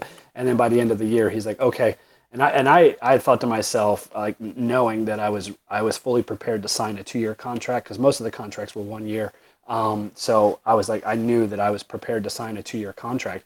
Um, he's like, okay, we're going to do it but if we're doing it, we got to talk about two years. I said, yeah, it's no problem. And he was just like, really? And I was like, yeah. So uh, I, I was making a grand a week my, my fifth and sixth year, which was, you know, it's pretty good. That's, you know, 50 plus grand a year when you got zero expenses. So um, it was, it was pretty good. But uh, yeah, some of the acts, some of the acts were, you know, like the, the, the um, Tiger Act and uh, some of the high wire people, like they, they make pretty good money. Uh, the concessions people make pretty good money. Um, but yeah, the, some of the acts just don't, you know. Well, that's what I wondered. When you're leaving, when you're preparing your life to walk away from the circus, what's your plan? Like, so, uh, like with the very specific of clowning, there's only a like that skill set only transfers over to only certain things. Like me, my I went to six years of community college and all I, I graduated with three degrees. I say graduated. I didn't pay for my last semester, so technically I didn't graduate. So it's just fun when I tell host trivia. It's like I went to six years of community college and didn't graduate. That's why I ask the questions and not answer them. Uh, but like uh, my entire, all my education is radio, television, and journalism. Mm-hmm. I don't know how to make a spreadsheet. Right. I don't know how to work in an office. I did radio for 22 years. Uh, yeah. When by the time iHeartRadio uh, uh, laid me off in 2018, I looked at like doing temp agency work just because I was going to go do freelance audio work because that's all I know how to do. Right. And I looked at what they require you to know to do. I was like, I don't know any of these. I don't know what these words mean, let alone how to do these jobs that they're saying. And like, I was so willfully unprepared for the real world. I have no other career decisions other than entertainment. That's all I know how to do. Right. It's scary at 41. Like every time I try to think about, oh, well, maybe I'll just change careers. How? I have no skill sets to change careers. And please, someone hire, please, NPR, hire me to produce your podcasts. Anyway, but for you, again, similar situation. You're coming out of, you know, being a clown. What else are you going to be able to do with those clown skills? Yeah. What's so- the plan? so yeah, so it was interesting. Uh, the the end of like towards the end of year six, once I realized that you know I wasn't coming, I wasn't coming back. Uh, I'd gotten married, and so my uh, my ex-wife, she was a, a contortionist and an acrobat from um, Budapest, from Hungary, and um, we were like, I think it's safe to say you met her on the circus. She's not just like, oh, I was at a bar. Hey, there's a contortionist at a different. no, yeah, no, um, and and and it, it's kind of like um, one of those things. Like we're we're young, we're like 22, and she was like 20. I think she was 21. Um, at that point, you're kind of looking at a couple of different industries. The the the cruise ship industry is always an option. It's always a viable option. They have you know guest entertainers, and they have uh, uh, productions on on their cruise ships, and, and there's plenty of those. There's theme parks, um, so theme parks are always hiring variety entertainment. Uh, there are other circuses, smaller circuses. Obviously, Um, yeah. And yeah, and and then there's um, there's shows. There's um, like standalone shows, or there's some traveling shows that hire variety performers. So those were kind of uh, the options that we had, and then based on those, and and, and we were fortunate enough to see. Um, what what the lives were like in different cities, and we also had kind of built up a network of people um, in in various cities. So we kind of had like we could either go to New York um, and and and try. You know, th- there's always you know plenty of shows and and, and, and auditioning to do in, in New York. Um, we can go to Orlando and, and do the theme park circuit. You know, there was uh, Florida's a huge uh, retirement community for for circus artists, so there's a huge support system down there. Uh, we could go to Vegas um, and hit the shows in Vegas um, and do you know casinos are always um, booking variety acts and or we can you know go to LA and try to try to really take a stab at um, doing the, the Hollywood thing. So and we had friends everywhere like doing doing all those things. So ultimately we decided to uh, move to Vegas because uh, I, I love uh, blackjack and I, I've always loved poker. so um, I, I well I figured I, I could get a job as a casino dealer um, while we were doing the gigging on the side and just kind of see where it took us. And um, at least that was like an actual job. And, and, and my ex-wife, she could she could like be a bartender or, or be a cocktail waitress. And, and we knew that those those lifestyles would be able to support like an actual lifestyle, and, and it would also give us the flexibility to kind of do the things and, and, and try to like get into shows as well. So that's what we ended up doing. We ended up moving to uh, to Vegas and, and doing shows out there, and I, I became a blackjack dealer and. Uh, she became a cocktail waitress, but we, we still worked and we still, you know, we would do shows and I got into a couple shows out there. Um, so that's By the way, I want to point out what you just said is the title of the show. It's like you meet somebody who's tending bar and you're uh, uh, tending bar, or you meet somebody who goes, "Oh yeah, no, I'm a clown uh, for the circus," uh, but you're wiping tails. Like, yeah, but what do you really do? Right. Right. So so at that point, you know, that's the first time it was like, but what do you really do for us? Yeah. Because up until that point, we were we were uh, primarily performers. Um, so and it- but it, but it was good. It was good to to see uh, what it was really like and what it was going to take to make it quote unquote make it in the private sector uh, without this huge PR machine behind you that was the circus. You know, like And again, this is own- still pre-internet, so even like just it's amazing how much social media has changed the promotion world in itself. Like the job of social media management is a, a job that was created 15 years ago because yeah. it was a need for it. You know, like there's always been PR and marketing and stuff, but it was never meant anything. Like PR marketing is all, all you really did is write press releases and send it to news agencies. You Yeah. didn't have to like think about the PR team at Wendy's that have to think of funny roasting tweets every day. You know, Right, right. Yeah. So this was yeah, this was 2002. So I still um, vividly remember the last three or four months um, leaving the circus, and I was at that time I had bought. It was so funny. I bought probably a hundred um, blank VHS tapes that were only 15 minutes long for my for my promo reels, and I was physically physically dubbing each VHS tape with my with my promo reel and my, my ex-wife's promo reel and then packaging it with with uh, promo pictures, headshots, and resumes, and physically sending eight them by to- ten photos. Print Yeah. it, you got to print out your resume. You got to Yeah. cut that eight and a half by eleven by to eight by t- ten. Yep. Paste it to the back of your headshot. Yep, and, and physically, I, I remember it was a hundred different packets that I sent out in three months, physical packets to different uh, talent agents and uh, Carrying and, them and all to the post office. Yeah. In the Yeah, little yeah. bubble wrap, yellow, the, the yellow manila yellow bubble wrap uh, envelopes. Yeah, and, and it was it was just crazy because I, I I couldn't tell you how I even found a place that sold me a hundred fifteen minute um, VHS tapes. It was like special ordered, but I could I, it was no internet, so I, I had to have called somebody or asked somebody. So um, so yeah, I, I really remember that, and and a lot of times um, it was it was like one of those things where you have to just you send it out and you wait. You know, and you call them, hey, did you get it? Yeah, I got it. And they have to actually put it in the VCR. And do. So, um, that's that's what it was like when I was leaving the road. So it was still very uh, like a very um, uh, non-technological process. you know, it was a very analog process. I mean, right now, like for me, like uh, so, if, in 2002, let's see here, I was still in college. Let's say uh, around 2008, I was managing a couple of punk bands. Um, and in 2008, my DIY self ability to be able to just make, uh, you know, be able to burn CDs with four songs on it and print out jewel case, you know, print out sleeves to go inside jewel cases or print out actual sleeves and stuff. Of course, it's on black or white printer because color printers were way too expensive. Like my DIY, ability to make envelopes that had, you know, our EPK, our electronic press kit on it to send out to venues and ad agencies and stuff like that. I was well and far advanced in 2008 doing that. Like just a few years earlier, the ability for you to actually dub VHS tapes was literally impossible. The only way you could do it at home was with thousands of dollars worth of equipment, or you'd have to go to a place and go, here, make a hundred of these, please, and hope that they did it right, and then pay them an exorbitant amount of money, and then pick them up, and then hope that all 100 of these VHS tapes are right. Otherwise, you're sending it out, and you could be sending out a tape.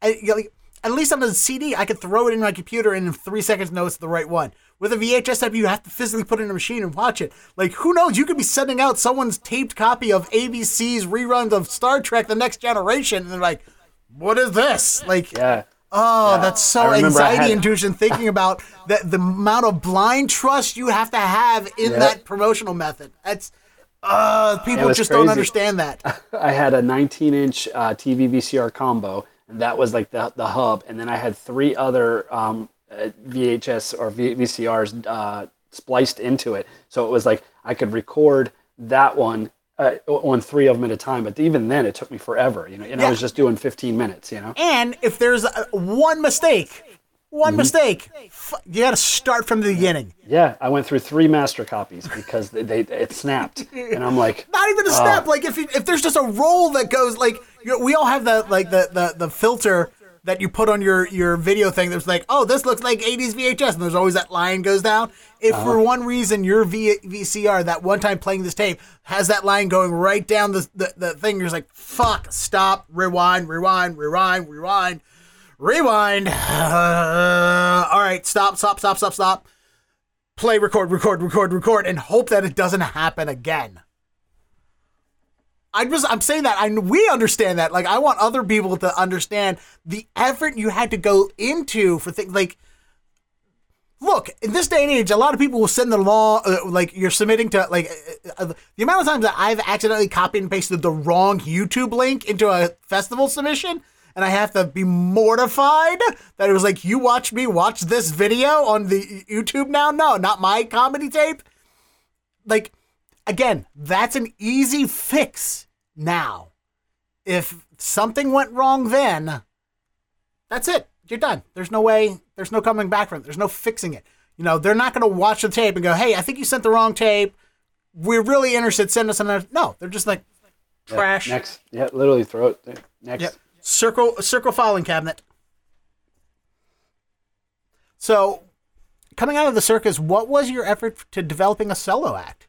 Um, because you are now like, I, I'm sure you had some input in with the six years that you were there. Like, hey, maybe we can try this new act, or let me try this new stunt, or hey, there's this new gag. But you're coming out of there, you can't do the same things you were doing in that circus because you guys were groups, or maybe there's some small things you can do, but you had to learn to develop a whole new act for a comedian.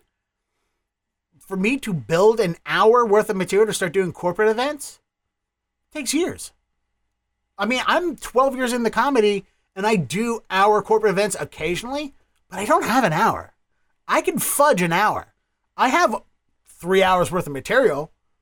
30 of minute 30 of it is clean 45 a minute is for uh, 40 45 minutes of it is acceptable for an audience ask me to do an hour is pushing it you know i know my limits i can't imagine like for you the same thing coming up with these these gags and these tricks and, and whatnot how do you go about creating a solo act as a clown yeah so it was um I, I was lucky to uh, to really um, hone the skill side of the clowning uh, as far as juggling and balancing things on my nose and doing uh, doing things like that. So um, I had a pretty good uh, arsenal of tricks uh, that I could pull from, but I, I also learned that just doing the tricks by themselves wasn't going to be enough. Like it, it it's a good it, kind of even nowadays like like I juggle I can juggle five balls, but like people are always like, oh, well, there are people that you know start with five now and they go all the way up to ten or whatever, and I'm like for me, it's never like when I watch a juggler, and I'm a juggler, so like I, I love the the technicality of it. Of he's, he's juggling ten balls, like like I know personally how long he must have practiced to get to that level. Um, but I also know that from the normal perspective, an audience member, there's no difference between five and ten. Like yeah. to them, they see five balls, they see ten. They don't know. They don't know how much harder it was to learn ten. They see it's more, but ultimately it, it, to them, it, there, there's a disconnect of you, are juggling 10 balls, you're juggling 10 balls because you want to juggle 10 balls and you're doing it for other jugglers. You're not doing it for the audience. Yeah. So, I mean, five to 10, both are impossible. Mm. So, what's the difference? Yeah. Yeah. So, so it's like, uh, so I stop at five and I'd rather learn to do funny things while I'm juggling three than to end with five ball juggling because it's five balls. Like, hey, this is me. I'm juggling five balls. Yes, it's impressive, but it's not funny, and it's there's there's almost less entertainment value from it than, than, there would be as if I could do a, a bunch of funny things with three. You know, so that's the mindset I had to take on was learning how to take what I could do and make it funny and and and, and stretch it out and find the things inside of it to make it even funnier. Um, because coming out, I probably had 15, 20 minutes of being able to juggle. But the hardest part for me uh, I was pretty confident about that because in the circus I had been doing my own solo stuff and I knew a lot of it would transcend. But the hardest part for me, and I didn't realize how hard it would be, was um, doing it out of makeup. So when I decided to not be a clown anymore, because when I left the circus, um, I was I was pretty clear with myself that I would only be a clown in another circus, or if if somebody hired me specifically to be a clown and it was and it was pe- where people would be expecting a clown. Because um, the hardest thing for me to swallow, and I think it's probably being that you know, seventeen-year-old douchebag from Baltimore that's always in the back of my mind is is um, the stigma that clowns have, um, which I'm sure is a whole nother podcast that we can talk about. But like when you go to a circus, you're expecting to see clowns. So if I'm if I'm at a theme park, you might expect to see a clown. You might you know a character this or that. But if if you're going to a corporate event, you're not expecting to see a clown, or if you're going to like a nightclub, you're not expecting to see a clown. So like to be booked in those venues as a clown, I felt like I'd just be asking for ridicule and asking to deal with those drunk douchebags that are like, you know. So like I told myself that unless it's a venue that people are going to expecting to see a clown, I wouldn't work it. Um, and I, I never really did birthday parties either because it just wasn't my thing. So I knew that if I was going to be able to take the skill set that I had and be able to monetize it and, and be able to move forward and just be able to do that, I would have to, to be able to do it with, without makeup. And the first time I ever did it, um, it was like this whole, like, I, I, I never, I mean, I performed literally for, you know, millions of people over a, a 30 year career now, like, uh, millions. And, and so like that at the height, I, I was performing for probably like 50,000 people in a in a festival, like like literally like in the middle of all that. So stage fright has never been an issue yeah. for me, and it was like as soon as I took the makeup off, I didn't have anything to hide behind, and it was so instantly like, holy crap! Like I was dropping things, and I was nervous, and I was like sweating, and it was just like it was completely. It took me by complete surprise that um, psychologically I didn't have that barrier. So I, I would start putting sunglasses on at least, um, even if it was inside, uh, because at least that was one thing that I could have to separate me from the audience, like like my makeup did. Um, so, it You was had it was to learn to be Yeah. Bryan on stage. yeah, you re- I really did. It was a complete mind shift. Um, It's and fascinating. Yeah, and, and I really didn't expect it. Like I was like, I booked this. It was like a um, a grand opening for a Bank of America, and uh, they didn't want it as a clown. They just wanted like a juggler, like to to do walk around. And and I was like, okay. So I, I got this, you know, this fun outfit. It was almost very clowny. I think it was actually my clown pants at one point, and I had like a tank top with like suspenders, and like, you know, I used to be like jacked, so I was like, you know, muscles and stuff like that. And I didn't, I didn't have any makeup, and I was just like walking around juggling and stuff. And then I realized that like after about five minutes, people were bored of me just juggling. You know, it was like, oh, that guy's just walking around juggling. So it was like started to get self conscious, and I started to like sweat and drop and like and, and drop my clubs when I was trying to do a trick, and it was just it was a mess. And I just realized I was like, oh my god, like real self conscious, and I never like at that point I'd been performing for over six years. I'd never had that problem. You know? And that's one of the things that like I now can see when you do like certain like act going back to acting classes, why they make you do do things like walk around like an animal for 20 minutes and be it, you know, don't do it jokingly, be an actual giraffe walking around or Yeah. or why they make you do so many of these things that don't see same thing with improv that don't seem like they help. What they do is they teach you to learn to not be embarrassed. Yeah. That way, when you act in front of people, whether it's on camera or on the stage, you can go big and you can do these things. You can be emotional, and you have already learned to not be self conscious. Yeah. Uh, and it's fascinating to hear that now that you're you're like it is one thing when you're like a clown, you're dressed up, and they're like, oh, whatever, clown. You're like, all right, they don't like clowns, whatever, I don't care. Now there's no makeup. If they don't like what you're doing, it's like, oh, they don't like me. They don't like Bryan. Yeah. Right. Uh, and that's the there's a- same thing with stand up, where it's like, if you know, when if if somebody doesn't laugh at my jokes, it's not that they don't don't think that uh, what I said was funny. It's they don't think I'm funny Right. because so much of humor is intrinsically tied to the person that you are. Like nobody has ever said, "Ugh, I hate that guy. He's such a jerk. I wish he was dead." But he's really funny. Nobody says that ever. You know. So it's it, in my world, I understand that. I've never had stage fright because I've been acting since a small kid. I've always been a presence and a personality. And I tell people when they're like, "Oh, what made you want to be a stand-up comedian?" I go, I can't imagine not being a stand-up comedian. What I'm doing on stage is the thing that I was doing at parties, was the things I was doing in class, in the hallways between classes, in my everyday life. What I'm doing on stage is what I've always been doing. So for me to get on stage was never a problem. Right. The problem that I always have is being judged by my peers. Like there's still comedians here in Boston that I can't perform if I know they're in the audience because I know inside their head they're secretly judging me. Or, you know, depression and anxiety. That's also my problem too. But so yeah, that's but it, it's but so it goes fascinating both to hear ways with that side. Just Yeah. to speak on that real quick. Please do, yeah. That that is also um, one of the like like like I said before. I've, I've, I've performed thousands of shows for millions of people. The highlights are are amazing, but for me personally, the highlight of my uh, performing career was when I got to do like a roast. Um, it was a clown college reunion, and we would like roast each other. And when I was picked to be a, a roaster, um, and I had never done stand up, and uh, you know, I, I'm always good at like you know cutting people up and stuff, but um, I've never done it professionally, and I never really did took a serious stab at it. And to um, to when I when I did it, I didn't know they were going to pick me to close it, and because it was literally the first time I'd ever done it. And when I did it, I crushed it, and I, I was so nervous because these were all the people that I met. It was like my teachers from the circus. They were like clown college, you know, people that that I'd worked with, my you know all my peers, like, and these were some of the biggest names in the in the industry. Like Penn Jillette was there, um, you know, Peter Pitofsky, like all these great names, and um, and I crushed it, man. Like I, I like I I put so much into it and like rehearsed it and everything like that, and it was it was like the defining moment of my life, and nobody will have nobody will ever see it except for that group of 300 people that was there, you know. And it was like all my peers, and it meant so much more to me um, like personally and and professionally than anything I'd ever done. You know, I've been in movies, I've been on commercials, I've, I've done you know huge festivals, I've I've done plenty of stuff in my life, but that moment was the pinnacle of my career as far as I'm concerned. Wow. Yeah. Let's see. That's all. Yeah. We all also always want the acceptance of our peers too. Yeah. Like you were saying, if you're juggling 10 items, it's because you want other jugglers to go, ah, 10 items, you made Yeah. it. Yes. Yeah.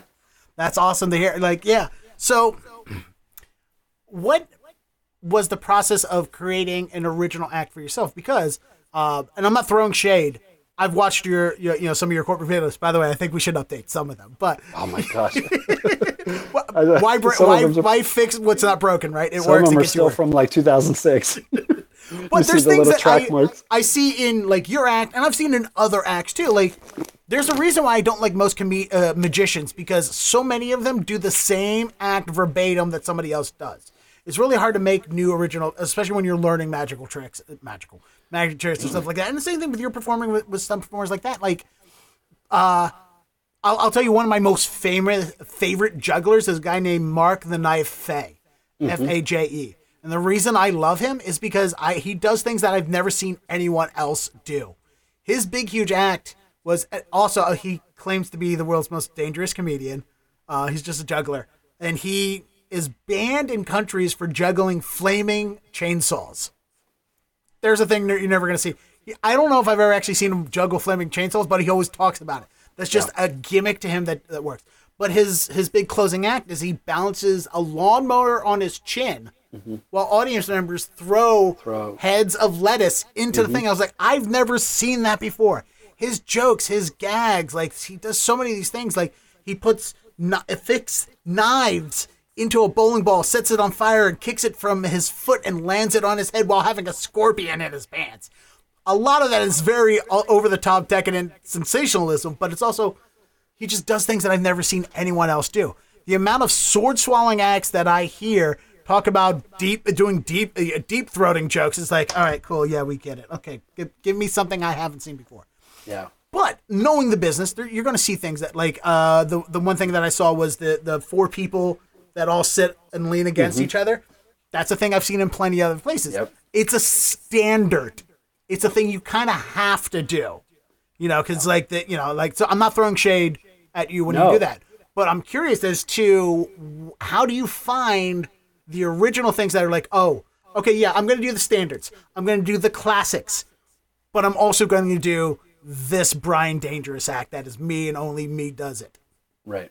So so basically, it goes back to like what we were saying at the very beginning. Like everything's been done. Like that that we we call it we call it in the circus we call it the buckets or the chairs. Um, it was one of those things that you just knew was a good go to if an emergency, say like an acrobat fell and they they would call in the clowns. They'd play a certain they played 12th Street Rag. And that's how we knew there was an emergency out on the floor. We'd have to stop what we were doing, grab whatever we could, and go out and like divert attention. So um, a lot of times we would do that, and we would pull like audience members and stuff like that. Um, Hey, everybody, forget about what's going on over there. Pay Yeah. attention to this. Yeah, mi- no, they're not dead anyway. Who Yeah. wants? Who want? Who wants to help on a magic trick? it's very real. That was very real. That happened. You, you you say it like candidly like that, but it is that is the exact process that that was going on. Because we would we'd have like high wire walkers that would fall and things like that, and because it's live entertainment, you have to you have to have a plan in place. So basically, you, you take things that have already been done and you and you put a twist on them. So for that, like we would do it with those buckets instead of chairs because buckets can stack inside of each other. They're easy to carry. Um, but what would make it see like when I do it, what makes it mine, which doesn't even really make it mine because uh, I've done it with other friends that have pretty much created this part, but since I did it with them and I, I, I added some of my own elements to it, I would then take it and put it in my show. And so even though he's doing it pretty much the same way, I'm doing it the pretty much the same way. There are like verbiage is different or like some of the character parts are different. Um, but yeah, I mean, it's the same thing. A lot of people do it. So I'll do it. I'll, I'll, I'll um, bring people onto stage and I'll, I'll put them in different hats. And at the end, they look like the, the village people from the YMCA. and like, we'll get them to do the YMCA dance. And then, um, and then we'll sit them down and do the buckets as a, as a finale part. But like, um, for me, I'll, I'll really only do that if, if I have to kind of stretch. So say like if I have a 45 minute show or they want a 60 minute show, um, I'll do that because it's the parts that you know are kind of played out and they are kind of done everywhere else, but it's like things that you know that you can do, no problem. It's to kill, and um, it's audience participation, so there's to be time involved, so you're to kill time as well. There's so many different aspects to it. So um, for the most part, it, it's like you have tons of material that you know you can pull from if you need to pull from it. So what what I do as far as when when when I'm putting my show together, it's like I know all of that stuff. So it's like okay, all that stuff's like canned material. Like I, I definitely can do that. So I know if if there's like a current um, like nowadays, especially like if something's trending, like if a song is trending or something like that, we'll try to like use that as inspiration for one of the bits. So instead, like like when when Gangnam Style was was popular, like we added that into the show and we did like a funny audience participation part. So for me, it's really kind of like using what's what's kind of current and what's trending now, and kind of adding what I do to that, um, and, and and that's kind of my, my formula. But there are a lot of things that that I do that I've just been doing for 25 years, and there there definitely can be it can be updating, but like the amount of time it takes to like technically bring a trick from like a five ball to a six ball people don't understand like to add that six ball in and get good at it it's going to take about six months you know yeah. of constant practice to be able to get it to, to be show ready. So it's much easier to take stuff that you already know and then just kind of tweak it than it is to pour six months into it. So like the guys that are like younger that don't have families that are still like traveling and doing their show like every single night and that have the whole entire day to do nothing but but practice. Those are the guys that are going to keep innovating. It's guys like me that have a family and that have you know a mortgage to pay and have bills to pay and like um, c- can do you know 20 to 30 shows a year instead of 300 um, we're going to be the ones that are kind of we, we know what it takes to entertain a crowd and like i can step on stage with nothing i can step on there with with a chair uh, a rope and a baseball hat and I'll give you 25 minutes and it's going to be funny. Like I have that kind of confidence as compared to somebody that's coming up and they're like, well, I'm going to need five balls to juggle. I'm going to need, you know, all these other things. Like, I have this whole list and it's like, I, am going to be able to take three things and make it funny and do 25 killer minutes, no problem. And I have that confidence. And um, the other guys are the ones they're they're going to pioneer things, but they just don't have the time and invested in it yet. So they're still the ones that are like practicing like madmen. I, I kind of rambled, but like that. That's but no, you're right, you, and you're right. Part of learning to get good at this is the innovativeness. Mm-hmm. Like you have to learn to do new things, not necessarily things that have never been done before, but new to you. Mm-hmm. And of course, you always want to do them in new ways. And if you're a good performer, you're going to do it your way, a way that's personal to you. Like I, I always say, the best comedians. Every comedian has joke structure. Every joke has mm-hmm. structure. There's a setup, there's a punchline, and there's a tag. That is how jokes work. And everyone's like, yeah, no, but somebody, so and so doesn't use joke format. Like, yeah, they do. They just yeah. hide it better than you do. That's right. why they're the greats.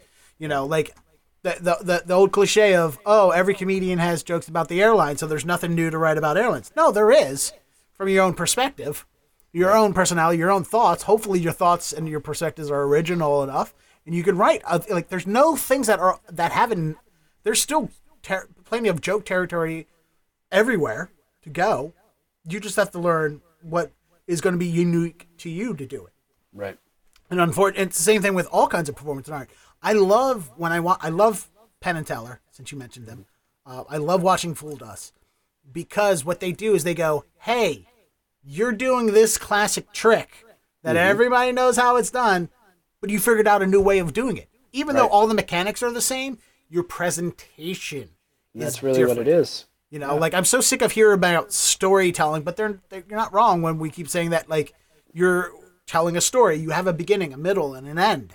You know, like you're you, that's whatever your beginning is. You have to have a payoff at the end of it. That's what yeah. make the tricks best. Like, okay, cool, you found my card, but if you can find yeah. my card in a fun, interesting, different way that made me forget that I was going to have to remember a card, hey, you just did something better than somebody else did. Um, and I'm, right. it's very similar with you. You're like you're performing in a way like that life experience that you have as being a father. I'm sure that plays into like you said it earlier. When you mm-hmm. go back and talk, you're like, "Hey, everybody, here's my daughter Hannah. Go ask her questions. Go, hey, everybody, yeah. ask how well she did on her math test today." Like, yeah. I can't I, you know, as a comedian, I can't go, hey, everyone, I'm going to take a break real quick. Ask the sound guy um, how his day was. That, that doesn't work in my world. Right. It works in your world and only works with you because you're one of the. F- um, how many performers have their daughter working sound for them? You know? yeah. Now, granted, any performer could just go uh, create a bit with the sound guy, but right. you created a personal bit between you, your daughter, and now the audience. Mm-hmm. That's beautiful to hear. Because I was going to ask you about how much at this point has fatherhood played into your career as a clown, and I'm obviously some.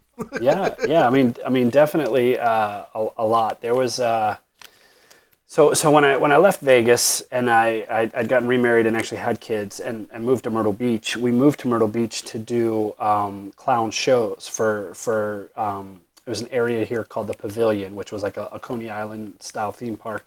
Um, and my kids were real young, you know, so we would incorporate them into the gags. Not necessarily only my kids, but everybody had kids that, that and, and like so we would like we would bring them up on stage. We would use them for different parts, and and like so that part was awesome because they got to they got to be part of the show or, and they were always watching and things like that but then as they get older you know and, and again we st- i stepped away from from being a clown and, and just doing like my, my bryan dangerous show um, my my youngest daughter like really enjoyed it so she was just like from the young from the from an early stage she would know my show and she would actually be the one like when i came off stage she'd be like well you forgot to do this joke and you forgot to do that joke and you said this one at a different time and I'm just like, holy crap! Like she knew the show better than I did. So it, it was just a natural transition where she would be like, let me run your sound. I can I can do the sound for you. So literally, I got pictures of her when she was probably like six, and she's there with my iPhone, and she's like pressing the next button and pressing. And she was wait. She'd wait for the audience to laugh, and she knew the reactions, and she knew the timing. Like, and so it, it was just amazing. So like, um, and of course, being being a father, it gives you more material. Like automatically, it gives you things to pull off of in scenario. Especially, I'm, I'm sure for like for your profession, like, like with comedy. Um, I talk about like this a lot. Paul Verzi, yeah. uh, a comedian, uh, he's Bill. He's like Bill Burr's disciple. He said on this mm-hmm. podcast we were talking about fathers. Like he's like being a father has only enriched my material. Now I'm doing a Paul Verzi uh, New York accent. Uh, but, but it's, it's, only enriched my material because I have yeah. a real life to talk about. Whereas like 20 year olds, all they know is their dick and getting laid, so that's why other jokes about getting is about their dicks. Right. I have a full, much more relatable material, and that's true. Living a life, like especially in comedy, you have to live a life that's worth talking about. Right. And in your profession, you have to live a life that's worth bringing into your act. Yeah. Yeah. It's uh and and, and it's funny because uh, lately uh, I think also it, half because I'm I'm getting older, I'm getting lazy. Uh, so I, I want to shift from carrying so many props when I fly across the country to do a corporate event to like just maybe doing a little bit more comedy, a little more stand up in it. So I, have been writing a lot more stand up and uh, and it has been like life experiences and different things that I pull from. And and, and it's interesting you say that like the, the younger comedians because I watch them too like on on TikTok and stuff. I follow a lot of different comedians and and to see what they're talking about as opposed to you can tell like the older worldly ones. Um, and and and the the jokes are just so much like have so much more depth and and, and they're funnier on a whole nother level. Like everybody loves a dick joke like whatever you know you you know you're always going to get but laugh, if you can but... tell me a dick joke that's personal to you yeah. ah, not your not, personal dick. That's not what i now we have comedy magic so um, yeah that's definitely well since you brought it up i'll just skip to the last question. Uh, so you mentioned earlier you're 44. I'm 41. Mm-hmm. I can tell jokes for as long as I don't lose my voice. I can tell jokes forever. Yeah. You know, Bob Hope was uh, you know famously performing through the uh, practicing the day he died. Mm-hmm. Joan Rivers was literally performing until the day she died. Um, and the only reason she died was a tragic, horrible mishap during surgery. Yeah. Um, and she'd still be performing right now if she was alive. But for you, I'm sure a lot of your act is less physical now than it was when 20 years ago mm-hmm. but there's still a lot of physicality in your act. Yeah. You're outside in the hot and the heat in the mid Atlantic summers where it's, you know, 90, 95 degrees and 90% humidity in May, mm-hmm. you know, and then you have four more months of that. I'm sure that's weighing on you. So, what's yeah. the future for Bryan Dangerous? You uh, mentioned I, that you're starting to write a lot more stand up. Will you be making that transition into maybe being a full time stand up? Will you yeah. go back to acting? Because I'm curious. You had a I didn't know you had scholarships for acting. The college. yeah. You, yeah. yeah. Dude, you could be the Chris. You understand? You're the same. Chris Evans and I are the same age, right? Like, I think I'm. I think I'm two months older than Chris Evans, or he's two months older than me. Like, he was born in '81. I'm born in '81 you could fucking have been Captain America. Like, you know that, right? Like, if you didn't go to clown college and you went to acting school, you could have been in LA. You could yeah. fucking have been Johnny Storm turned Captain America Steve Rogers. I'm just saying. Man. You, you got the blonde hair, blue eyes for it, bro. You had the physique. I don't want to make you regret any of your life decisions, but I'm just saying, you had the chops. You know, potentially had the uh, you had the chops, and I've worked with Chris Evans. All right, worked. I, I did background on two things with him. Anyway, You did some walking. yeah, I did li- literally. Oh, I you should. I'm gonna send you a link to my acting reel. You're gonna fucking die. I've seen it. Oh, I've seen it. Yeah, it's it's My hysterical. background for hire. that makes me that made me laugh so hard when I saw that because it was like this is perfect too because it's like that is what it's like you know. Oh, that was, it was funny. but yeah, one of them is with Chris Evans and me, just a blur in the background. yeah.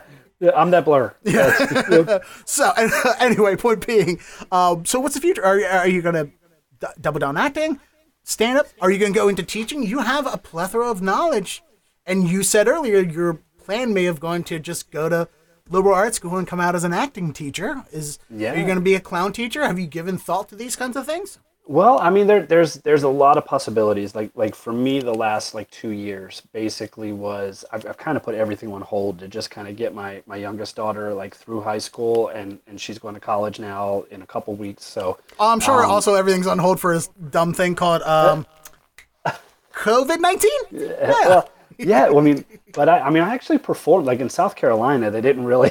Like, they, they were, Oh, you South mean the South didn't take mask rules seriously? Oh, okay. I'm sorry. South Carolina was closed for like four weeks, and then it was like Myrtle Beach, baby, like like literally, like it has been balls to the wall since. Like I've I've performed pretty pretty much both years of COVID so far, but um, but what was crazy was I was actually performing in a resort down in Cancun when right before COVID became this the, the mass pandemic, and it was like the sweet life, man. I was doing uh, five nights a week and in different resorts all over Cancun, doing my show, you know, living the, living the high life, and then everything's like, well, like in America, everything started closing, and then they were finally like, oh, we're gonna start closing airports. So the, the Mexican government was like, well, I guess we should probably start closing resorts. So it wasn't until they started closing resorts, and they're like, all right, Bryan, you got to go home. And so I was like, but it was like, man, I was like, you know, I had this whole the, the contract to go, like, come back for a month, and then go back there for another three months. It was just a sweet, sweet gig, and then all of a sudden.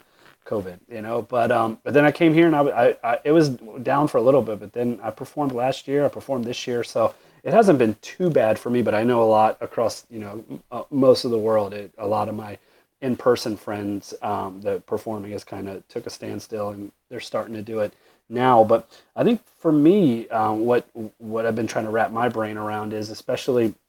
Um, I, love doing my solo show, um, but it is but to do 45 minutes of high energy um, running around like like a madman. It, it, it takes a toll on you for sure. So um, it, it's always been a lot a lot more fun for me to work with a partner. So I have two two different guys that I work with. Um, my buddy Andrew up in Pennsylvania, um, where we have a, a duo act called the Blue T- the Blue Tie Guys, um, and it's um, probably at least an hour and a half of material between the two of us. And then my buddy Jim, uh, who is he's currently doing his solo show. Um, traveling the world right now with uh, tattoo convention. So he's doing his half hour show for tattoo conventions. And I just got to see him up in Raleigh and he, he's got a great show. Um, but we have a show called uh, Jim and Him. So it, both of those uh, shows are much easier on me physically because when the other person's doing their part, you get to take a break. Whereas if I'm doing my solo show, like I'm out there and I can't like, hey, give me a give me a second. I'm just gonna let me stop and uh, take my take my puff on my, you know, like you know, like that. That's it's just not as professional. So, um, so No, I that's think the juggling act. That's Yeah. the new juggling act. The- the Your juggling juggling like, all right, everybody, this is a little huff, and then you're now juggling your asthma inhaler and taking puffs while doing it. There's the new go. act. All right, There you go. You I'll, just I'll take a three percent commission for that act. All Go that's, that's you- you're going to be able to put the rest of your uh, family through college that, with that, with the royalties from that one. Um, but no, so I think I'm gonna I'm gonna chat them up and uh, see if we can't get some uh, some corporate dates uh, between the, the three of us, me, me rotating both both of them, and I think that will ease my uh, my stress as far as like um, the physical part of it. Because I mean, I'm in decent shape, but it's still it is it's it's getting to be at a part where like it, it makes it um, not as enjoyable for me. So, and I really think I have quite a bit of a shelf life left. And then also, um, like I said, I've been writing more more stand up. So the hard part for me is um, I know in my brain that if I write clean comedy, that I'll be able to get booked a lot easier for the corporate side. But I am naturally a dirty guy, so it's like, and the dirty stuff for me is always so much funnier. Um, so that's the kind of ebb and flow that I'm struggling with in my head. But um, yeah, I mean, I think uh, I could see probably, you know, maybe a decade down the line doing just probably mostly stand up. Um, and, and then, you know, I, I'm, I'm always going to be able to juggle as long as I have my hands, I guess. So throwing, you know, maybe just some visual stuff in, just, uh, you know, it's kind of like some little extra stuff to, to make the audience happy, you know, put my hat on my head, my, on my nose or something, you know, balance some stuff just to kind of set myself apart from, from everybody else that's, that's doing things. But, you know, um, that, that stuff will always be there. But as far as like running through the audience at full speed with an axe that's on fire and laying down with it. You know, probably, you know, that's got a shelf life of a couple more years, I think. So, well, it's also like it's not impressive to uh, light an axe and uh, on fire and balance it on your chin when the entire world is on fire. Yeah, yeah, they're like, yeah, you know. I love the self uh, retrospective uh, that, that that you that you have. Like, there's so many performers that like self awareness is so important in the entertainment industry. Yeah, and it, it, it's it's important to growth, but it's also at the same time dangerous to your mental health. Sometimes self over over self awareness. Like there has to be a right amount of self awareness. Like you have to be self aware enough to know that what you're doing is good, what you're doing is bad, how to adjust it. The amount of comedians that I meet that come off stage and do five minutes to fucking and then Walker was like, "Hey, that went great." I'm like, "Did you not hear what happened? How can you think that that went great?" Right? Were we on the same stage? Yeah, or? like I've all like, and I know what I'm not supposed to be doing, but you have to kind of do this. Is I can't compare my trajectory to other people's trajectory, but also at the same time, I have to realize that when the comedian went up before me, I have to understand the level of his laughs, and if mm-hmm. my laugh level of laughs aren't equal or greater than, then I'm not doing as good of a performance as that person is. Right. I have to figure out why. Tons of factors going to that. Is yeah. my act not tight enough? Was I not doing it right? And is this just not my audience? Is this group of people just not going to be on board with me no matter what I do? Because that is a huge like we don't talk about it enough. Like we mention it in acting. It's like, hey, if you if they wanted to hire a person with brown hair for the role and you have red hair, TS, yeah. You have to just learn that's what it is. But outside of that, at the same time, when we really talk about phys- the, the physical look of thing, like that is the thing that I've had to deal with as a comedian a lot. Is when I come on stage, is I'm I always talk about this that I physically represent all the things that we as a society were told to hate.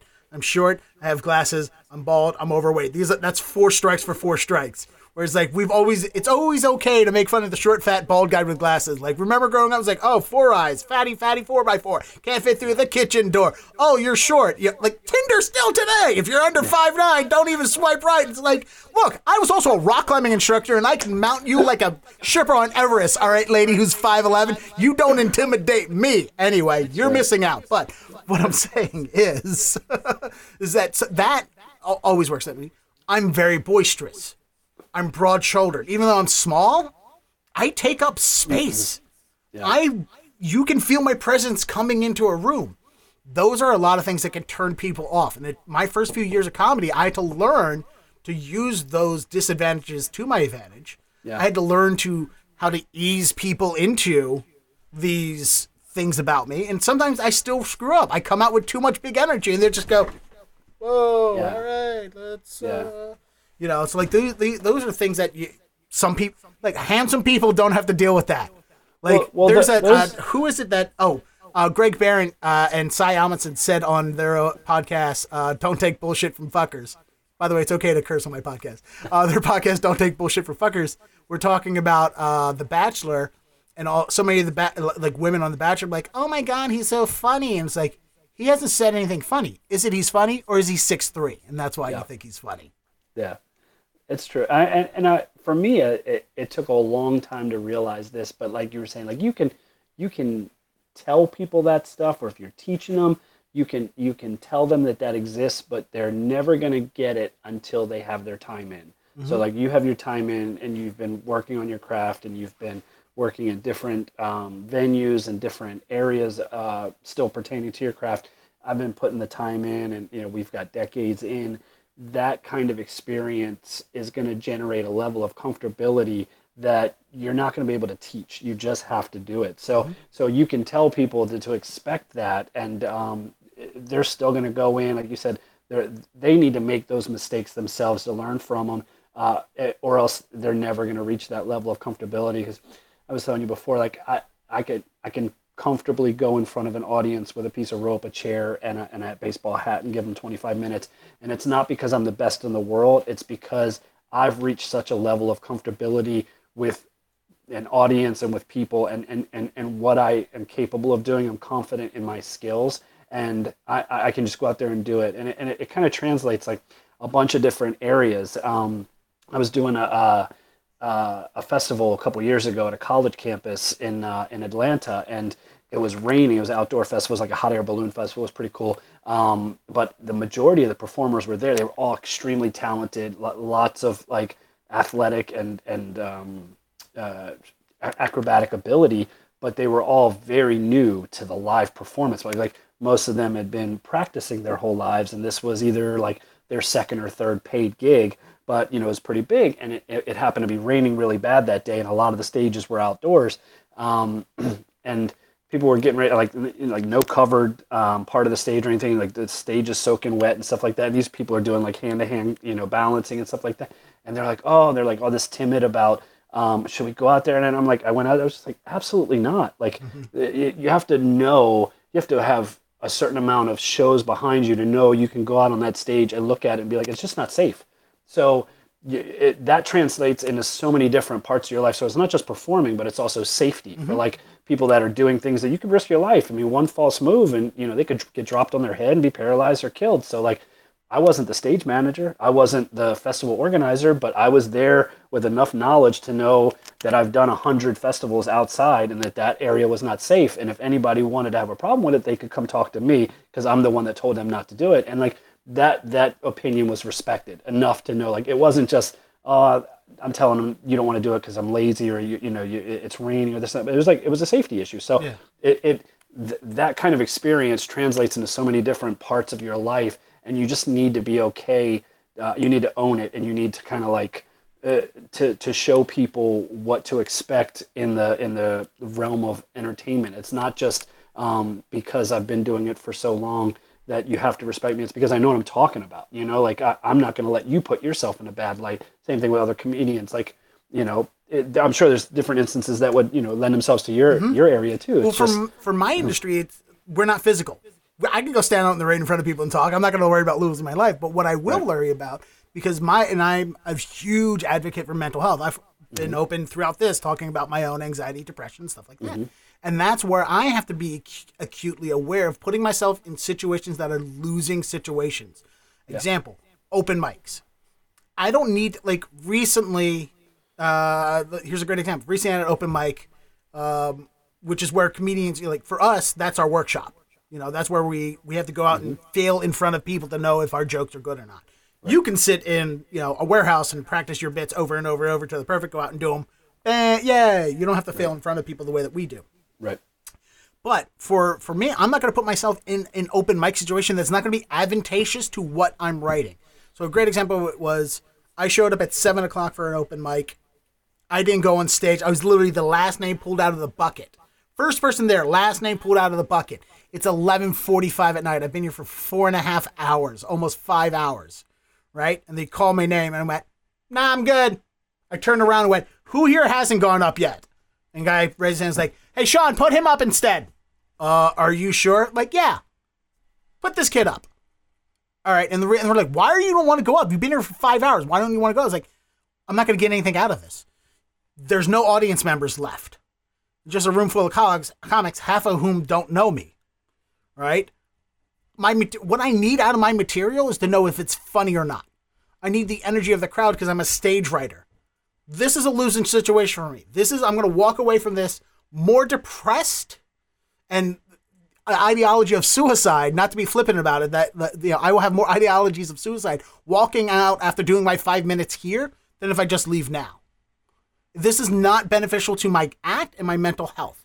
I need to work jokes in front of audiences. There's no audience here, waste my time. This kid needs to learn how to stand on stage, needs to learn how to hold a microphone, needs to learn to move the mic stand out in front of him. He needs to learn to talk in front of people, both his peers and strangers.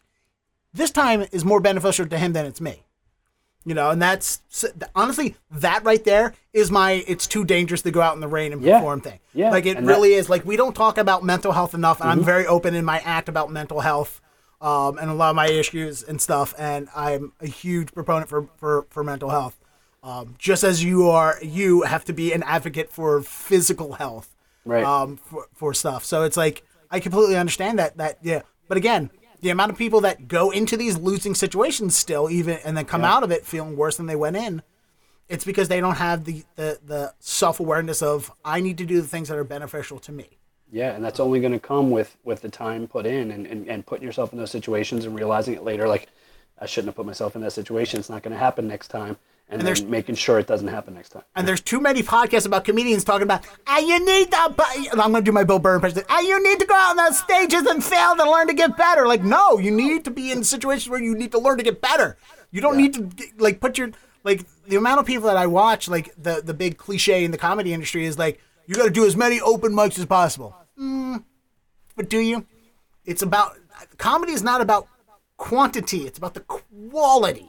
Yeah, it's not always a buckshot approach. You can learn quality through quantity only if you're focusing on quality. Like the guys who go out, you, okay, cool, you did five open mics tonight, but you did the exact same four minutes, five different places, five, four, four, sa- the same way four times at four different places in front of four different people, and nothing in your act changed, grew, or developed. You just did the same four minutes to silence five times, and now you're going to do the same four minutes to silence five different places tomorrow. What did you get out of it, uh, Yeah. out of this? Um, and then last, and now that I'm done with my mental health rant, the last question I'm going to uh, ask you about uh, is because this is particular to you and you only, as a father and a clown. When you're at, when you're taking Hannah to, to the birthday party and the parents are all standing around, or when you're standing in line at the, you know, the the the, you know, the the bus deep over whatever when you're standing out in the parking lot of the school waiting for the kids to come out, and you talk to the other parents and they ask you what you do, you tell them a clown, how is that reaction? Like, I, I gotta imagine you get some of the same questions over and over. You get where he looks. I'm sure they all want to have a good joke for you. Like, what's the experience of being a father and a clown when it comes to other parents? Yeah, and it's it's kind of funny too. Like I, I, I don't I don't really ever tell people I'm a clown. I tell them that I was a clown, um, but now like I'll tell them that you know I'm a comedy juggler. Um, I think it's a little bit easier for me to uh, transition that into something a little bit more modern um, and doesn't have as much of a stigma. But uh, funny funny instance was um, the last like couple years I've been going to all my daughter's games, all the all of Hannah's uh, basketball, volleyball, and soccer games, and uh, you know I'm trying to make every one, and like people in the stands they see me and they're like, oh okay, like hey, what, what what does your dad do? Like you know like it's all the time he's like oh you know he's a performer. Well, the her last year, her senior year, just just finished up, and they they needed one more fundraiser uh, for the end of the year to kind of help them for the senior trip over the top. And she's like, my dad will do a show. And they're like, what? And they're like, yeah, he'll totally do a show for us and we can charge money at the door and, and raise money that way. And, and the principal was like, what does your dad do? It's like, no idea, you know? And so I actually did a show for her school and helped like a fundraiser. And so that from that day on, they all knew exactly what I did. And uh, so it was, it was pretty cool. Like that, that they, they got to see it because they, they never really knew, you know, they just knew that I was always there. So it, it was interesting to not only be able to tell them, but to show them and, and to like make it beneficial for them. So that was pretty cool. Yeah, because me as a comedian, I mean, I, I want to tell everyone I'm a comedian, but also at the same time, you get the same shit. Like when when I'm working a day job and they find out somebody finds out I'm a comedian, every funny thing I say, they now go, "Oh, Dennis is a comedian." People, he, he's he's here telling jokes, and it's like. Yeah. No, I'm a comedian because I'm fucking funny. I'm not telling this joke right now because I'm a comedian. I am a comedian because this is what I can do, and I'm using my skill set in real life. And I get, I, you know, there's times when I'm traveling and I don't want to hear people ask me the same th- same question. Of like, oh, you're a comedian, huh? They driving an Uber and go, so who's your top three favorite comedians? People you've never heard of. Yeah. That's won't that's I've picked people you never heard of. So when I tell you, you don't ask me any more questions. All right. Right. I said Bobcat Goldthwait, so you went. Me, the guy who yells a lot? Yes, because I yell a lot. Now stop asking questions. yeah, my dad though, my dad will still tell still tell people that I'm a clown. Like like uh, the bug man will come in and, and I'll say something funny, and then my dad will be like, "Oh, you know he's a clown, right?" And I'm like, "God, I haven't been a clown in 20 years. Like like literally 20 years, I haven't been a clown." But he'll still, you know, oh yeah, he's a clown, Barnum Bailey Circus. You know, just any, any chance to, to tell people that I was a clown, he'll he'll, he'll do it for me. Which So, and that's the thing. Like this is why I kind of empathize uh, some with what you do and with other people who do clowning acts because so many people mistake comedians for clowns. Like the amount of times, like I can do a clean act, but I can't do an act for kids. yeah, Like kids will sit, they'll find me enjoyable. They're not going to understand much of what I said. They're not going to walk away with nightmares because of what I said, but it's not for them. All right, I can do a balloon animal. That's about. I, I can make a. I can make a, a, a poodle and a snake. I can give the kids a balloon animal jump rope. That's that's what I can. That's the extent of my my ability to entertain children. You know, but I, I'll entertain adults with clean humor. yeah, So, all right, Bryan, this has been a great talk. It was really great catching up. Yeah, um, because we live in a world of social media now, which we could talk hours about on on uh, just the entertainment alone. But we just have these perception of what other people's lives are, and sometimes we're like, oh, because we post a lot, we're like, oh yeah, so and so's life, Dennis, he's doing great because of this, that, and whatever. But then you also stop and think, I was like, but I really don't know what's going on in their life, you Right. know, and and we sometimes forget because we see social media posts all the time that we're not actually really connecting with each other sometimes. Of course, some people we still connect very, you know, very distinctly because of this, that, whatever. But you know, we, we sometimes forget that we're not really having human conversations with people because we see them. It's out of they're not out of mind. They're in sight. It's just Right. what they're doing in their life is not quite always in mind. So this was good catch up with you, and it was good to get Yeah, the uh, truth about what was going on. Because every once in a while, like you would hear somebody go, "Hey, we're going to the circus next week. Bryan's in town. Are you going to go too?" It's like, "No, I'm working or whatever." And it's like, you know, like like I said, you know, like I have my memories of of being around you, yeah, but that's really all the all I have are the memories of what I felt in those moments right. um, and less about conversations. Except for like, I think the one story you told about somebody doing a dry slip inside and coming out with his nipples uh, burned off and just wiping blood off of him, which is also a story I should not have told on, uh, told to people right now. Yeah, I have no idea what you're talking about. I don't ever remember that. Yeah, Anyway, we, we grew up in the jackass generation. So it, it is This what it is. Wonderful talk, and it was so in depth about what the life is of going to clown college and living on a clown train, and then also having to go it out on your own. So I'm sure uh, glad you were very open and honest about your conversation. It was really good to hear from you. Yeah, man, it was good to connect with you again. Thanks for having me on.